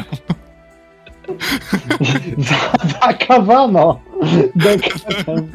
Wypożyczyli kilku osobom, a później się okazało, że pół miasta spłonęło. Dokładnie. Nie, zwróciliśmy.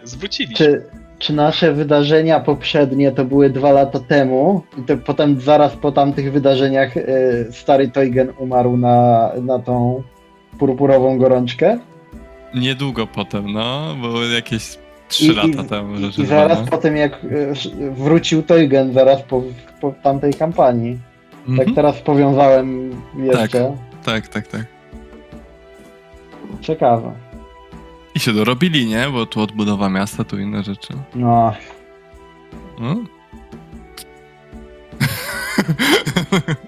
Dobra, słuchajcie, to w takim razie tam zrobiliście jeszcze jakieś zakupy, bo 5 jest, idziecie sobie dalej i co? I dalej widzicie koszary Straży Miejskiej i koło przyległą do koszar Straży Miejskiej gospodę Skrzyżowane Piki.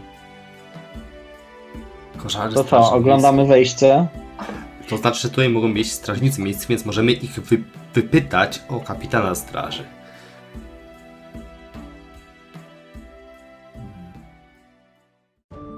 Słuchajcie, no to jest niewielka tawerna. Widać, że przychodzą tam głównie strażnicy miejscy i kupieccy ochroniarze. Logo, czyli herb, no to dwie skrzyżowane piki. Skrzyżowane, powiadasz? No.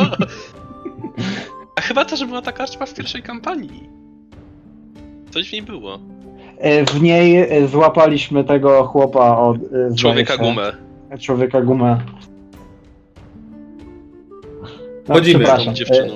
Okej. Ja nic nie wiem. My pamiętam. Było coś z tą karczmą. Albo tam z tymi, coś było tymi wilkami. A Elric wkracza do środka, rozgląda się od razu po stolikach, po wszystkim. Słuchaj, główna sala jest pełna ludzi, pełno ochrypłych, ale przyjaznych śmiechów. Za barem stoi mężczyzna, którego wygląd dobrze znasz. Widziałeś już go. Cały czas biega między barem, zapleczem i wydaje się, że piwniczką. I upewnia się, że wszystko jest najlepsze. Ja mogę obejrzeć wejście? W porządku. Tak, oglądasz wejście, nie widzisz nic, nie widzisz żadnego symbolu. Od razu wam zaznaczam, że nie widzicie. A na szybcie nie ma czegoś dorysowanego. Nie. No kurde, skrzyżowane piki. Szanujmy się. Wchodźcie do środka i mężczyznę za barem rozpoznajecie. Nie, chwilę, jak nie ma symbolu, to my nie... Ale już Elric, to wy nie rozpoznajecie. Elric, ty widzisz jeszcze dwóch wikidajłuch, parę bliźniaków, którzy stoją kawałek dalej w barze. Oprócz tego kręci się wielu rozmaitych kelnerów i kucharzy, którzy pomagają w codziennej pracy. Jest tu, tak jak mówiłem, cała rzesza strażników miejskich, którzy dobrze się bawią, piją i widocznie wypoczywają po pracy. Gdy wchodzisz, obrzucają cię trochę nieprzyjaznym spojrzeniem, ale po chwili, widząc przypasany do twojego boku broń i twój wygląd byłego już chyba ochroniarza, no, wszyscy spokojnie wracają do kufli. A ja mówiąc... Jest tu sporo ochroniarzy kopieckich też. Ja stoję w wejściu, prawda, z tą kartką papieru, którą cały czas nosiłem i macham. Ej, Elric, chodź, nie tutaj! Zgłodniałem! I takie dwie skrzyżowane piki, nie? I tylko taka kreska na dole jeszcze dorysowana. Zgłodniałem, potem słyszeliście, co mówiłem. I podchodzę do baru, tak uśmiechając się. Tak, podchodzi mężczyzna do was i barman i tak mówi, uśmiecha się, my się chyba jeszcze nie znamy. Franz Bojerman. To samo miałem powiedzieć. Elric, Klumpenklug. Bardzo mi miło. Co mogę podać? Tak wyciąga kufel, zaczyna wycierać. I widzę, że panowie są w czwórkę. O, ma pan rację. Rzeczywiście. Coś do jedzenia, picia? Tak, zdecydowanie. Chcielibyśmy coś zjeść. Co tutaj pytajecie? Dla panów może kufel piwa i trochę gulaszu? O, brzmi wyśmienicie. Srebrnik od głowy będzie. A tutaj, to przy okazji przedstawię, to moi wikadajłowie Reinhold i Reinhard, jeśli przyszłoby to panom do głowy tutaj wszczynać jakieś burdy. Oczywiście poza całą rzeszą strażników miejskich, którzy dbają o nasze bezpieczeństwo, oni tutaj specjalizują się w utrzymywaniu porządku. Zaręczam, że można nam ufać. Płacę mu 4 srebrniki za każdego z gości. Czyli 16 w sumie? Nie, 4 srebrniki. 4 srebrniki, przecinek, za każdego z gości. Tak. Chodźcie na kolację. Bojerman? Czy jakiś krewny Hansa?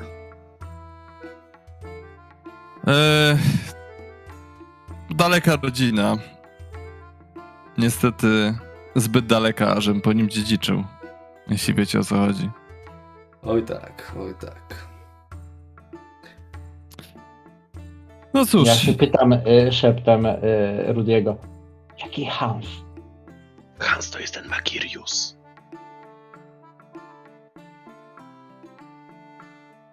Coś jeszcze podać? Chcecie o coś dopytać? Nie, może byśmy siedli w jakimś, jeśli mógłby pan nam doradzić, w spokojnym miejscu, żeby móc porozmawiać. Czy ci strażnicy tolerują grę w kości albo w karty? Tolerują, ale łatwo się denerwują, jeżeli przegrywają. A tutaj stawką jest coś więcej niż parę monet. Niektórzy mogą wtrącić się do kicia na nockę. O tak, więc chyba nie spełni ich oczekiwań. No ale mogę powiedzieć, że jesteśmy otwarci od południa do północy, więc możecie przychodzić kiedy chcecie. No i tak dzisiaj teraz spokój. Ilu? 14 gości? To w miarę spokojnie. Ilu jest tych strażników? Czy ktoś z was zna język Gryspera? Nie, ja, ale bardzo chciałbym się nauczyć. Okay, to jest język złodziejski, czy coś takiego? Tak, dobra. Dobra. Usiądźcie sobie tam w takim razie i napijcie się, zjedźcie w spokoju, nikt wam nie będzie przerywał. Tak kiwa głową, lekko jakby zasmucony tym ostatnim zdaniem, ale odsuwa się. Po chwili dostajecie do stolika jedzenia i picia. I, że tak troszkę przeskoczę, spokojnie jecie i pijecie. Możecie sobie jeszcze porozmawiać, ale spokojnie jecie i pijecie i ani Hans, ani nikt inny nie zagaduje do was. Przedając. Słuchajcie. Oni są dużą siłą. No. A my potrzebujemy wsparcia. Fajnie by było, jakby byli naszymi sojusznikami. Miałem nadzieję, że wypytamy ich, może oni coś będą wiedzieli o tym całym Ordo Septinarius, coś więcej niż oficjalne informacje, które można dostać w świątyni Wereny. Tak, tylko pamiętaj, żeby nie mówić wprost, bo nic nie pamiętamy.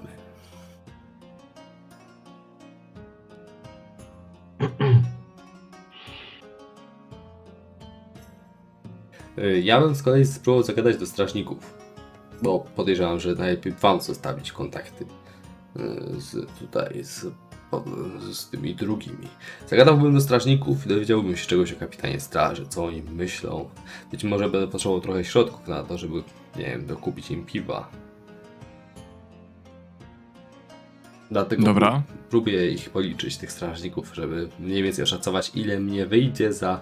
8 strażników, 4 strażników karawan. Okej, a ile piwo? Piwo kosztuje 3 pensy. Ale jest dobre. 36. Szyling za 4 osoby. Tylko nie. 3 szylingi z grubsza. Za kolejkę. Dla wszystkich. Bez nas. Tylko teraz pytanie, czy mogę tak wprost powiedzieć. Do każdego strażnika miejskiego stawią piło. Ostatnio mi daliście mandat, ale dzisiaj wam wszystkim stawiam. Dla każdego z bohaterów, którzy strzegą naszego bezpieczeństwa w tym mieście. Tak podchodzę do lady. Po piwie i kładę 3 szylingi na ladzie. Słuchaj, Hans tak kiwa głową, nalewa wszystkim strażnikom i tak patrzą na ciebie, tak niektórzy zmieszani, niektórzy z uznaniem, ale tak w końcu wszyscy przytakują, biorą po piwie. Hans sobie też nalewa. Hans? Tak, znaczy Franz, przepraszam. Teraz przewiązałem się, bo powiedzieliśmy raz Hans i tak mi zaskoczyło. Dosiadałem się. Pewnie panowie niezbyt często mają okazję wysłuchać pozytywnych komentarzy. Ludzie zazwyczaj narzekają, jak to zwyczaju mają zazwyczaj. To prawda. Cóż pan chce nam powiedzieć ciekawego? Śmiało. Chętnie trochę posłuchamy, połechtamy swojego. Mówi jeden taki widocznie pod okularami, wyglądający bardziej na policjanta siedzącego zwyczajowo za biurkiem niż takiego pracującego w terenie. Czyli nie ja patrząc na zainteresowanie wokół Elrica, czekam chwilkę, żeby tam bardziej ściągnął na siebie uwagę jeszcze i podejdę pogadać do lady. Dobrze. Elric, słuchaj, chciałbym, żebyś przetestował występy, jak bardzo ściągasz uwagę na +20. Dobra, okej. Występy gawędziarstwo, ponieważ właśnie to próbuję zrobić. Plus 20 powiadasz. Będę jak coś przerzucał. Plus 20, bo postawiłeś im piwo, nie? Dobrze. 0 PS-ów. Czy plus 1, plus 1 automatycznie wskakuje mi za to, że... Nie, jednak nie. Nie mam nic takiego. Myliłem się. Na szczęście. A przy okazji, Leuter, możesz uznać, że mroczne potrzeby na temat zażycia narkotyku są cały czas aktywne od tej chwili do końca... do końca pierwszego tomu przygody... Tej kampanii. Od tej chwili możesz ich użyć, zażyć narkotyki w dowolnym momencie, żeby otrzymać, żeby stracić punkt zepsucia. Dla mego uznania, dobrze, rozumiem. Dokładnie. Ręka zaczęła mi drgać w kierunku kieszeni, tak? Dokładnie, dokładnie. Czyli w przeciągu następnych 15 godzin mamy tak z 15 godzin, bo 3 działa narkotyk, a potem jest wyłączony na 12, tak? Na 24. Na 24. A, okej. Okay. I masz podwójne kary. Czyli koło doby nam zostało, panowie. To ja w takim wypadku, jako już zostałem sam przy stoliku, no to wyciągam mulę na sobie. Ja jeszcze jestem obok ciebie. Aha, nie poszedłem. Dobra. To i tak wyciągam mulę, jakby nie wiem, czy chcesz się dołączyć, czy tam coś innego robić. Dodaję jeden PS jak coś i mam pomysł, co zrobię. Może ktoś się dosiądzie z tych strażników. Dobra, dobra, dobra. Korzystając... Jak chcesz pograć, żeby pograć, to mogę... na rozgrzewkę bez stawki. No to możemy tak pograć. Nie? Na pieniądze już z sobą nigdy nie zagram. Prawie doprowadziłeś mnie do zawału serca. Tak, tak. No tak, żebyśmy nie musieli nic rzucać, bo to by za dużo trwało, nie? Korzystając... Czyli wersja bez kości. Tak, w tle sobie gramy po prostu na mnie. Dobra. Dajesz, Elric. Korzystając z tego, że gość poruszył sam temat, co powiecie nam o sobie i że powiedział, że oczywiście, że wygląda na pracującego z biura, to tak maszczę brwi, tak przyglądam się mu. Czy mnie oczy nie mylą? To pan uratował tą kobietę? I czekam, czy podchwyci po prostu temat. Ach, oczywiście, tak. To chodzi panu o tą, którą próbowali naciągnąć na oszustwa podatkowe. Tak, tak. Uratowałem ją przed bankructwem w ostatniej chwili. Zauważyłem, że sposób, w jaki podliczyli jej należność roczną i zaczyna ci swoja Dobrze.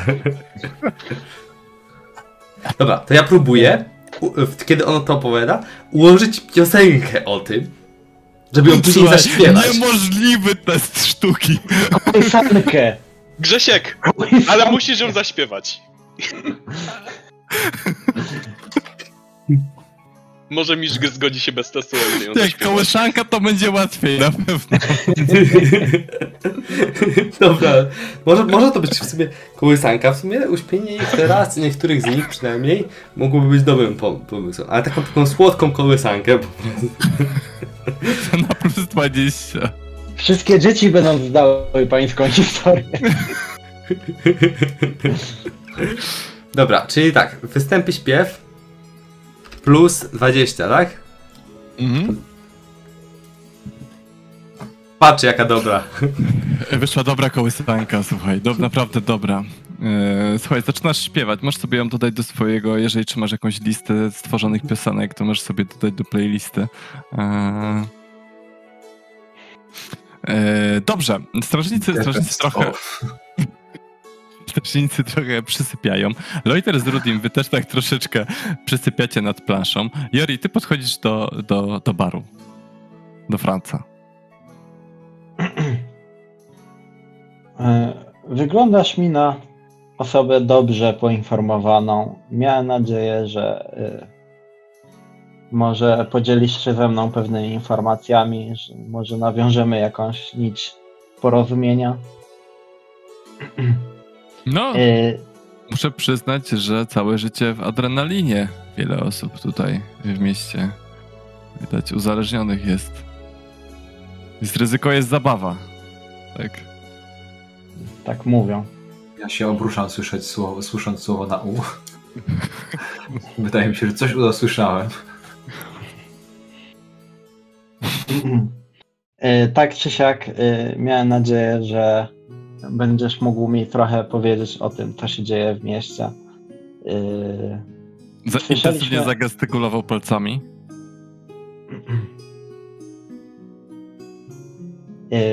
Może nie jestem zbyt obeznany w tego typu tematach, jednakowoż na pewno chciałbym się dokształcić też. Miałem nadzieję, że uda nam się w tym temacie dogadać i oczywiście odwdzięczymy się, prawda, czy to finansowo, czy w jakiś inny sposób za też udzieloną nam pomoc.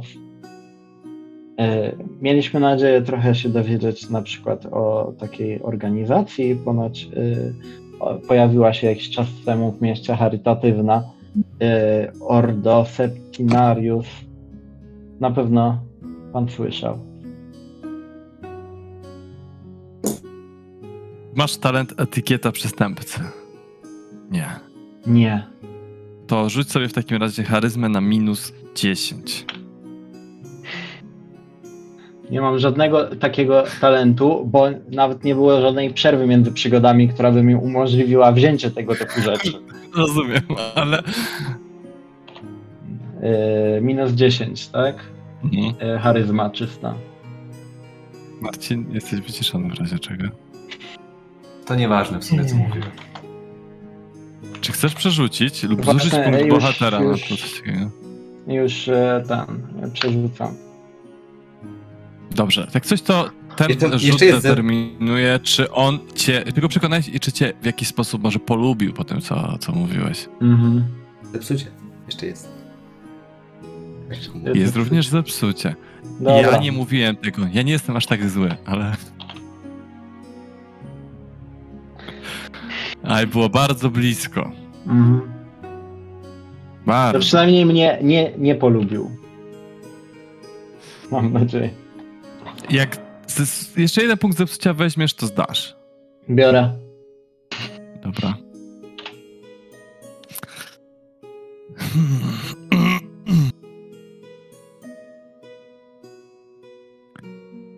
$20 od informacji. Ale się naucz mówić jak człowiek, bo tu nie zawsze jest tam takie dobre okazje do porozmawiania. Wszyscy strażnicy miejsc. Wszyscy strażnicy miejsc są. Lewej i prawej. Na szczęście mam dobrych przyjaciół, którzy pozwalają mi nadrobić braki w etykiecie. No, ale sprawiają, że mi obroty spadają, ale dobra. Wkładę na blat. Kładę na blat 40 pensów.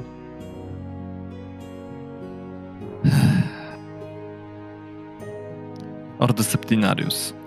Stowarzyszenie charytatywne. Różne plotki krążą. Podobno mają dobre cele. Podobno należy do nich Steinhäger, Magirius, Teugen. Jak należy Magirius, to raczej przynajmniej z jego wiedzy nie jest to nic złego, bo to nie jest raczej tego typu facet. No, za resztę bym nie świadczył. Mają podobno jakąś wewnętrzną radę. Nic za bardzo więcej nie wie, ale moglibyście spróbować pogadać z Magiriusem. Ale to mówisz, że jeżeli on tam należy, to on nie wie, co tam się dzieje. Jeżeli wie, coś się... ale może nie wiedzieć wszystkiego, ale może wam coś powiedzieć przydatnego. Ja bym spróbował z nim pogadać, jeśli to was interesuje. A ten Teugen, on nie wygląda za bardzo na... tak się po zębach trochę gładzę zwykłego rajcę. On jest śliski. Nie do końca wiadomo, mocno się wzbogacili bardzo szybko. Przybył z kuzynem ze studiów, z Nuln. No, kuzyn się nie rusza, nigdy się za bardzo od niego nie oddala. Taki młody. Ciężko coś wyczuć. Interesy poszły mega do przodu. Bardzo się przydali w odbudowie tego i owego.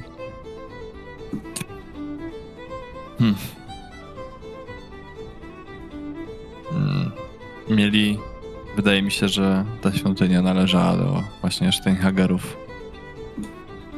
Ta, którą ostatnio wyczyścili w kanałach. Nic tam już nie ma. Najmniejszego śladu. Została zbudowana jakieś 18 miesięcy temu, coś koło tego.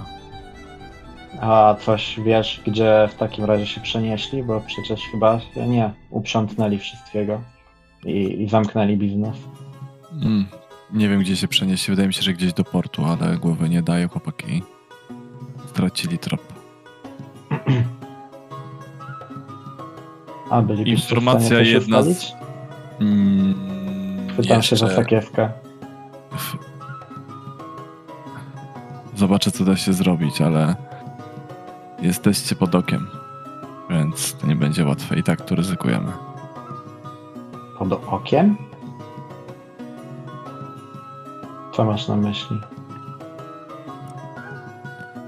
No, jak tu wchodziliście, to widziałem przynajmniej 2 grupy, które was obserwowały.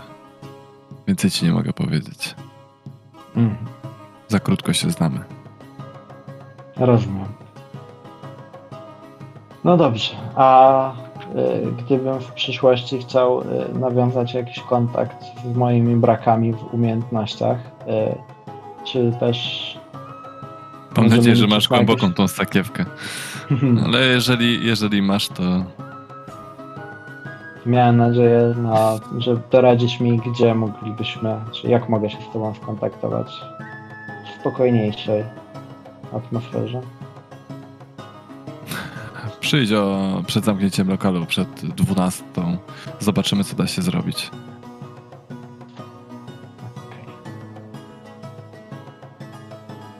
Okay. Możesz też spróbować zawsze wejść od drugiej strony. To jest bezpieczniejsza droga. 1 czy 2, 3. Kładę na jeszcze kolejne 40 pensów na blacie. Tak niedbałym ruchem dłoni zgarnia. To może jeszcze na odchodne po piwku byśmy się też napili z kolegami we czwórkę. Już nie będziemy zabierać czasu. No to zgarniam do stolika. Dobra. Wy w tym czasie tam sobie skończyliście grać. Ty, Elric, skończyłeś kołysankę. Tak, ja jeszcze będę chciał dopytać strażników o to, w ogóle po tej chwili zagadałem, bo ogólnie moja intencja była też dowiedzieć się coś o kapitanie straży, więc zagaduję tak. A nie ciśnie was za bardzo wasz kapitan? Macie z nim raczej dobrze, czy... No. Okay. Siema ci ten odpowiadając. Reiner zawodowy, zajęty, nie lubi tracić czasu. Niezbyt cierpliwy jest. Nie lubi, jak się mu marnuje czas. Sierżanci dużo za niego robią, nie? A czemu on taki zajęty? Dużo obowiązków ma. Wiecznie coś robi. Ostatnio cały czas zajmuje się jednym śledztwem. Nawet nie ma czasu się z nikim zobaczyć. Od pięciu dni jest cały czas praktycznie pod miastem i próbuje wykryć jakąś szajkę, która okrada groby. Także prawie go w biurze nie można spotkać. Wszystkie spotkania musimy przykładać. Może dałoby się jakoś pomóc w tej sprawie.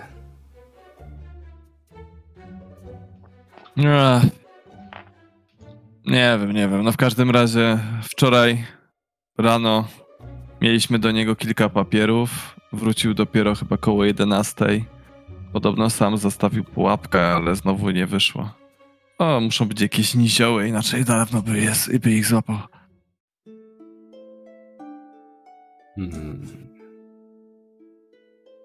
Cóż, trudna sprawa. Jakby trzeba było coś pomóc, no to jesteśmy do dyspozycji. Jesteście najemnikami?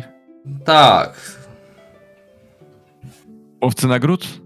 Nie działamy na licencji łowców nagród. Zresztą to zbytna. Ja byłem ochroniarzem, w sumie wciąż aktywnym, ale ostatnio, od kiedy tutaj przybyliśmy, to kiepsko ze stacjami, więc chętnie się czegoś takiego podejmę. Znam się na wojaczce, moi towarzysze również. Jakby coś było, to się odezwiemy. 2 niziołki. Jakby coś było, to się odezwiemy. Dzięki za piosenkę. Zawsze miło przespać się po nocnej zmianie. Patrzę na tego, o kim była ta piosenka, czy śpi, czy nie śpi. Taki rozmarzony patrzy w kierunku sufitu. Wydaje się, że pogrążył się w marzeniach. Myślę, że z czasem będziecie śpiewać tę piosenkę w innym kontekście. Dobra. Słuchajcie. Zjedli, wypili. Pogadali, wymienili informacje. Pogadali, wymienili informacje i zapada powoli wieczór. Godzina 6:30. Słońce już zachodzi. Wychodzi Morslip. Morslip, który jest w pełni. Wyraźnie większy niż zwykle. Wydaje się, że zawisł nad miastem i zamiast przemieszczać się po skłonie. Im głębsza noc, tym wyraźnie widać na jego powierzchni wyszczerzoną czaszkę. No cóż, wydaje się dziwaczna, trochę was niepokoi, ale chyba nie jest to żaden powód do obaw, nie? Czy teraz jest czas na to, żeby odwiedzić zahaczamy naszego szaleńca? Kup, myślę, że musimy. Myślę, że gildia kupców to raczej już nie na dzisiaj. To prawda. Ja bym... jednak jest mocno późno już. To pewnie Magiriusa ciężko będzie spotkać, a ja bym pojechał do tej jamy. Może się rozejrzymy przy okazji po dokach jeszcze. No i przed północą chciałem tutaj wrócić, prawda? Więc mamy jakieś 3 godziny. Tak, tak. Co do kapitana, wydaje się, że rozwiązuje jakąś sprawę. Próbuje wytropić ludzi, którzy są zamieszani w jakieś sprawy związane ze zwłokami. Możesz być zainteresowany tym, Leuter. Albo być zainteresowany, żeby przypadkiem nie na ciebie trafiło. O tak, może być przeczulony na tym punkcie. Dlaczego nie wiem, o czym mówicie. Tak jak mówił ten lekarz, prawda? Jesteś felczerem, tak. Wiesz jak to jest, że czasami po prostu szukają byle jakiego kozła ofiarnego. A nie myślałeś o tym, Leuter, żeby naprawdę się tym zająć? Mógłbyś mieć do tego talent. Mógłbyś mieć czasem mam takie myśli w głowie. Ostatnio coraz częściej. Może to jest właśnie talent, który zawsze chcieli w tobie odkryć rodzice, ale nigdy nie odkryli. To jest talent, który chcesz sobie aktualnie odkryć, no. Zobaczymy, co jest przyniesie. Z panem doktorem to prawie rozmawialiście o tych chorobach jak równy z równym, jak mam się laickim tutaj powiedzieć opinią. No nic. Była szansa, że mogłem pomóc, kiedy byłeś taki ranny, ale jak widać, to jeszcze nie ten moment. Dobra, słuchajcie, idziecie przez miasto i idziecie w kierunku jamy. Kiedy wchodzicie do doków... Nagle... Jama jest po drugiej stronie, prawda? Doków. Tak, musicie udać się do promów. Kiedy... To ja bym chciał się w dokach rozpytać też, czy rozejrzeć po magazynach. Poczekaj. Idziecie przez miasto. Kiedy wchodzicie, idziecie w kierunku rzeki. Wchodzicie w jedną z uliczek, kiedy nagle okrąża was 9 mężczyzn. Nieznajomi odziani są w proste, podarte ubrania, uzbrojeni w pałki, nogi od krzeseł i tym podobną broń.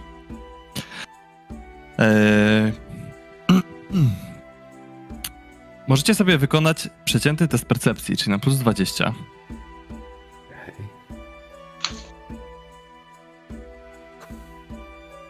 To ten moment, na który czekałem. Kto zdał? Ten zauważa, że niektórzy z oprychów noszą tanie naszyjniki z symbolem liny i bloczka. Jeżeli ktoś ma profesję kupca lub dokera, to proszę się odezwać. A jeżeli nie, to test wiedzy Bögenhafen plus 40 lub test wiedzy Reikland plus 20. To ci zaraz powiem. A reszta. Test wiedzy Bögenhafen plus 40 lub test wiedzy Reikland plus 20 lub test inteligencji 0. Test Reikland plus 20, ale tylko dla tych, którzy dostrzegli ten symbol, czy... Tylko dla tych, którzy dostrzegli. Okej, czyli nie ja. A, to ja nie dostrzegłem i tak, to... Coś za cicho. Czy ktoś dostrzegł i zdał drugi? Ja dostrzegłem i rzuciłem na inteligencję i zdałem. Leuter, słuchaj. Domyślasz się, że to emblemat miejscowego cechu dokerów. Jeden z oprychów odzywa się. Mamy dla was wiadomość. Trzymajcie nosy z dala od spraw. Tak na chwilę się zwiesza, jakby się zastanawiał. Które was nie dotyczą. Albo któregoś dnia obudzicie się na powierzchni... dnie rzeki. Ale o które sprawy dokładnie chodzi? Bo... Szukajcie szczęścia gdzie indziej, nie przerywaj. Na dnie rzeki nie można spać. Ale to chyba wszystko w porządku, bo te sprawy nas dotyczą, więc w sumie wszystko jest w porządku. Cicho, cholera jasna, bo zapomnę co miałem powiedzieć. Altdorf jest piękny o tej porze roku, tak miałem powiedzieć jeszcze, no. Ale co ma do tego Altdorf? I o które sprawy chodzi? Nie, no, tylko te, które nas nie dotyczą. To jest cholery. Rozumiecie przesłanie, czy mamy wam zbić mordę? Tak, rozumiemy. Bardzo dobrze. Mamy trzymać się z dala od spraw, które nas nie dotyczą. Dokładnie. Skupmy się tylko i wyłącznie na swoich sprawach. Bo jak nie, to dostaniecie pałami, tak? Tak jest. No, to się zwracamy do spraw, które nas dotyczą. Mówiłem, kurwa, nie jakieś wymyślne znowu, tylko powiedzieć prosto mostu, to żeście coś kurwa musieli powymyślać, jakieś jebane teksty. Potem się człowiek kurwa uczy przez godzinę lub dwie i tak się powoli rozchodzą. To my wracamy do spraw, które nas dotyczą. Zapytać wołam za nim, od kogo ta wiadomość? Od kurwa mojej dupy. To dobre, proszę postawić i ucałować. Jakiś ciomek śmieje się z obok, tutaj tak czambo, wiesz. To życzymy powodzenia w pracy naszej w Dokładnie.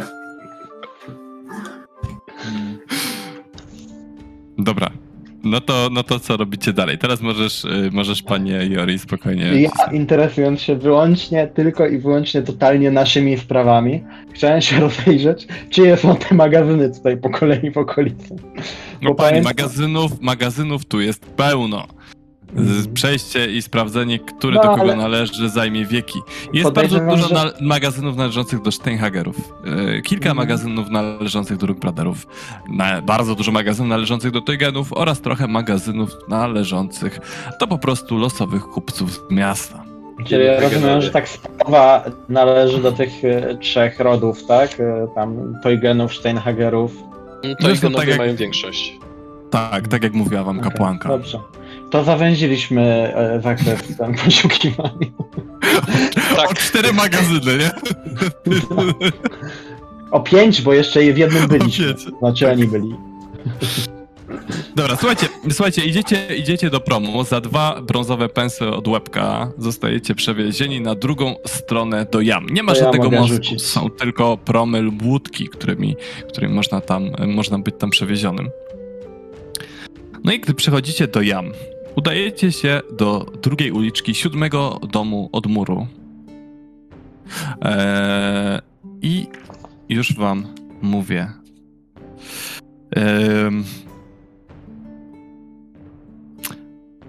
Pukacie do wejścia do drzwi. Jest to stara rudera, która sypie się już, ale drzwi dalej są na miejscu. Nikt nie odpowiada ze środka. Jest podejrzanie cicho. Domy naokoło też wydają się dość mocno opustoszałe. W końcu uchylacie drzwi do środka i widzicie, że w środku na klepowisku leży zmasakrowane ciało Ultara. Wyrwane serce, zgaduję? Ktoś mu rozerwał gardło. Gdy przewracacie go na plecy, widać, że na miejscu nie ma serca. Przy zwłokach, gdy je przeszukujecie, oprócz łachmanów, które ma wszy, znajdujecie jeszcze amulet z symbolem rodu Teugenów. Zdaje się, że W sumie test percepcji minus 10, kto ogląda amulet. Wygląda na taki zew dwuletni, tak? Test percepcji. Coś mi nie wchodzą do testy. Jori, zauważasz wplecione K w symbolikę medalionu. Widocznie amulet należał do Karla Teugen. Dokładnie. Czyli potwierdziliśmy naszą teorię, że był to służący, którą potwierdziliśmy, skoro zareagował na własne imię. Macie dowód. Ale niczego więcej się nie dowiemy. Chyba że coś ukrył.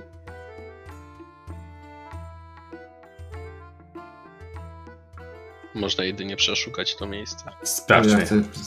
Ja chcę zbadać zwłoki tak, żeby się nie... Chyba mistrz gry się zepsuł. A ja się ruszam. Nie jest. To ja bym chciał sprawdzić ciało. Tyle, ile się mogę dowiedzieć więcej niż zawsze, ale bez dotykania go, bez zdarzenia się w szamie.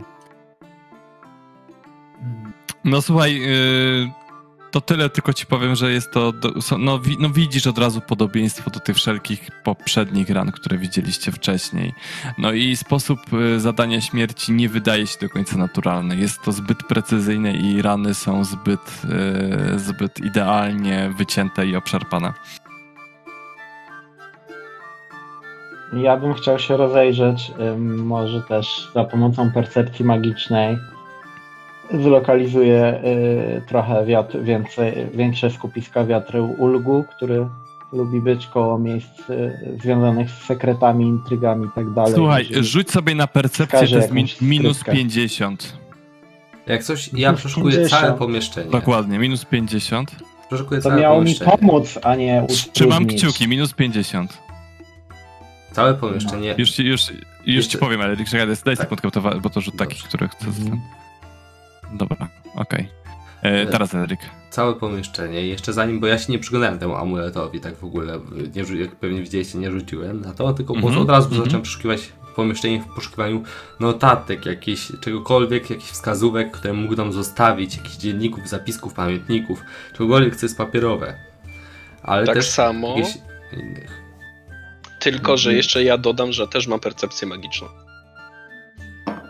Minus 50, Filip. Percepcja magiczna. To ja jak skończę... A do notatkami? Tesek. A u mnie jak tam? Jakieś modyfikatory są? Na przeszukiwanie na 0. Możecie sobie rzucić na intuicję. Ja też już jako ten, że tak. Ty na minus 20, ponieważ Grzesiu na to poświęcił cały czas. Okay. Też mogę na minus 20? Bo mówiłem, że ogólnie się rozglądam, ale też mam percepcję magiczną, więc... Okej, no to masz na minus 20 też. Chociaż minus 30, wiesz, bo żeby nie było, bo Łukasz tylko poświęcił na to czas tak samo, więc... Chcesz percepcję czy intuicję? Intuicję chcę. Dobra.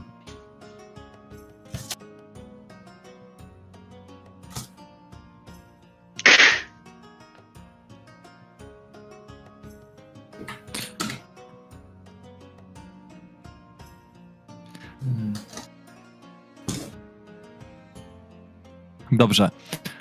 Elric, słuchaj. Znajdujesz karteczkę. Karteczkę, która została wciśnięta przez kogoś w listwę między podłogami. Wydaje się, że ta karteczka miała może zostać do kogoś dostarczona, ale nie została. Może komuś wypadła. Interesujące. Jest na niej napisane... Słuchaj, ja najpierw zanoszę do Rudiego tą karteczkę, żeby mi ją przeczytał. Tak. Rudi, jest napisane: jutrzejszego dnia, godzinę po zmroku w moim domu, stawią się wszyscy członkowie wewnętrznego kręgu. J. Czytam to na głos. Godzinę po zmroku następnego. Czyli co, za kilka godzin? No to by wychodziło. J to ten, Johannes. To następnego dnia było napisane. No ale jak minie północ, to już będzie następnego dnia. A nie, godziną po zmroku. Okej, to już jest po tym. To czyli... A, no, po zmroku, a nie... Nie po północy. No, to najwyraźniej jutro trzeba by się rozejrzeć. To jest w dzielnicy kupieckiej, tak?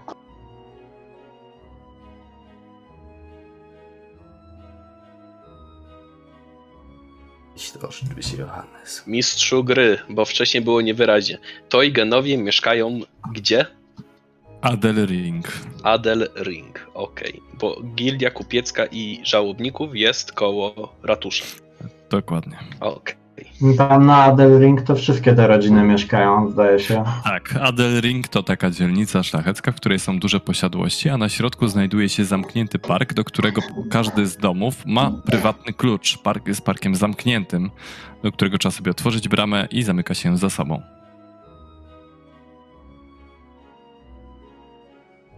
Nie wiem, czy pamiętacie z poprzedniej kampanii, ale taki okrągły park na środku i dzielnice naokoło zdobione herbami. Znaczy, no nie dzielnice, tylko posiadłości. Chyba tam nawet nie byliśmy. Herbami. Nie wiem, był na pewno Jori. Na Adelringu? Tak, u Bojermana wtedy. Słuchajcie, wybraliście się całą czwórką wieczorem do Skrzyżowanych Pik. Było tam jeszcze trochę strażników, ale wy... Ale do tylnego wejścia podeszliśmy. Ale weszliście do tylnego wejścia. Po pewnym czasie na pukanie otwarto wam drzwi, gdzie znaleźliście kasyno. Kasyno przeznaczone dla ludzi o pewnych specjalnych poglądach, o pewnym specjalnym zawodzie i o pewnych specjalnych umiejętnościach. Mina Elrika. Nie wiem, czy to Elric, czy jego kamera się zawiesiła. Rzut na opanowanie. Masz sobie rzucić na opanowanie. Nie, inaczej. Nie rzucam na opanowanie. Ja już zbyt wiele razy wykonywałem rzut na opanowanie, zamiast przyjąć mroczne potrzeby, kiedy by była okazja. Tak, i zgodzę się na mroczne potrzeby na spędzenie całej nocy na hazardzie. O. Przyjmuję. Ale będziesz zmęczony, tak? Tak. No i zobaczymy, jak finansowo. Zobaczymy jeszcze. Słuchajcie, Elric pogrążył się w hazardzie. Nie wiem, jak Leuter i Rudi. Czy ktoś chciałby sobie jeszcze coś pograć? Bo Jori, wiem, że masz cel. Nie. Widzę, że Jori coś knuje, więc go pilnuje. Jori, ty w sumie sam jestem ciekawy, co robi. Jori, ty spędzasz czas na rozmowach z Francem, który powoli, pomału, widać, polubił cię. Czego nie można powiedzieć o Rajce Teugenie i twojej rozmowie z nim. Jest taki specyficzny rodzaj człowieka, który po prostu jak mnie widzi, to mnie nie lubi, jak Rajca Teugen, prawda? Próbuję nauczyć cię gry w cery. I słuchaj, zrób sobie test inteligencji na 0. Inteligencji na 0. Chyba, że masz badanie naukowe. Krytyk. Dobrze, w takim razie możesz się tego nauczyć normalnym kosztem punktów doświadczenia. Krypsera. Dokładnie.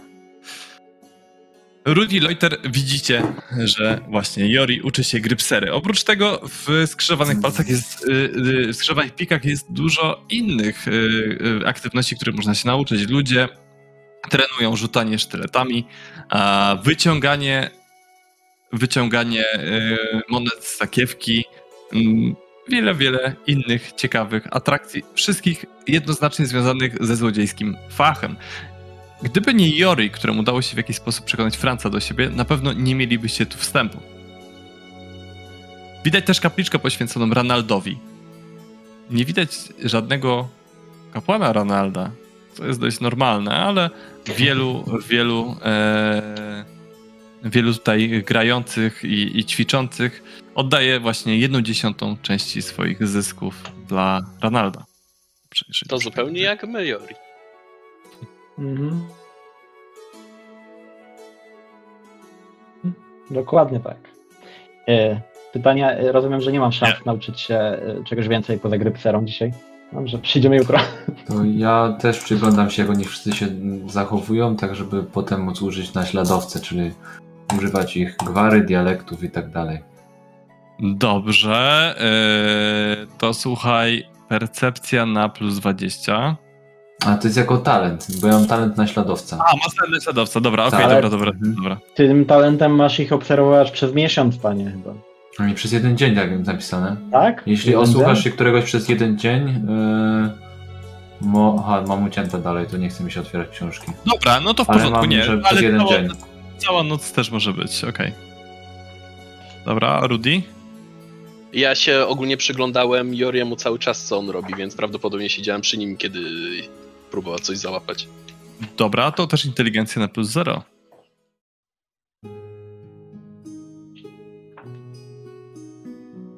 Przerzucę. Proszę cię bardzo.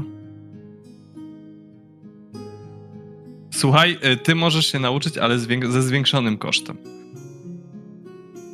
W sensie jakby poziom wyżej, czy o 5 wyżej? Poziom wyżej. Okej.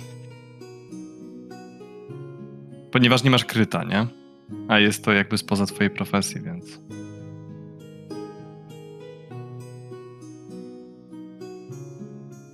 Dobra, słuchajcie, spędziliście tam zacny wieczór. Wszyscy będziecie niestety niewyspani rano lub wstaniecie później. Tą decyzję podejmiemy sobie na następnej sesji. Na pewno najbardziej zmęczony będzie Elric. Zobaczymy, jak wyjdzie z tego finansowo, bo jest szansa, że korzystnie, ale jeszcze zobaczymy. Natomiast drugi dzień śledztwa sobie tutaj kończymy i też dziękujemy za uwagę.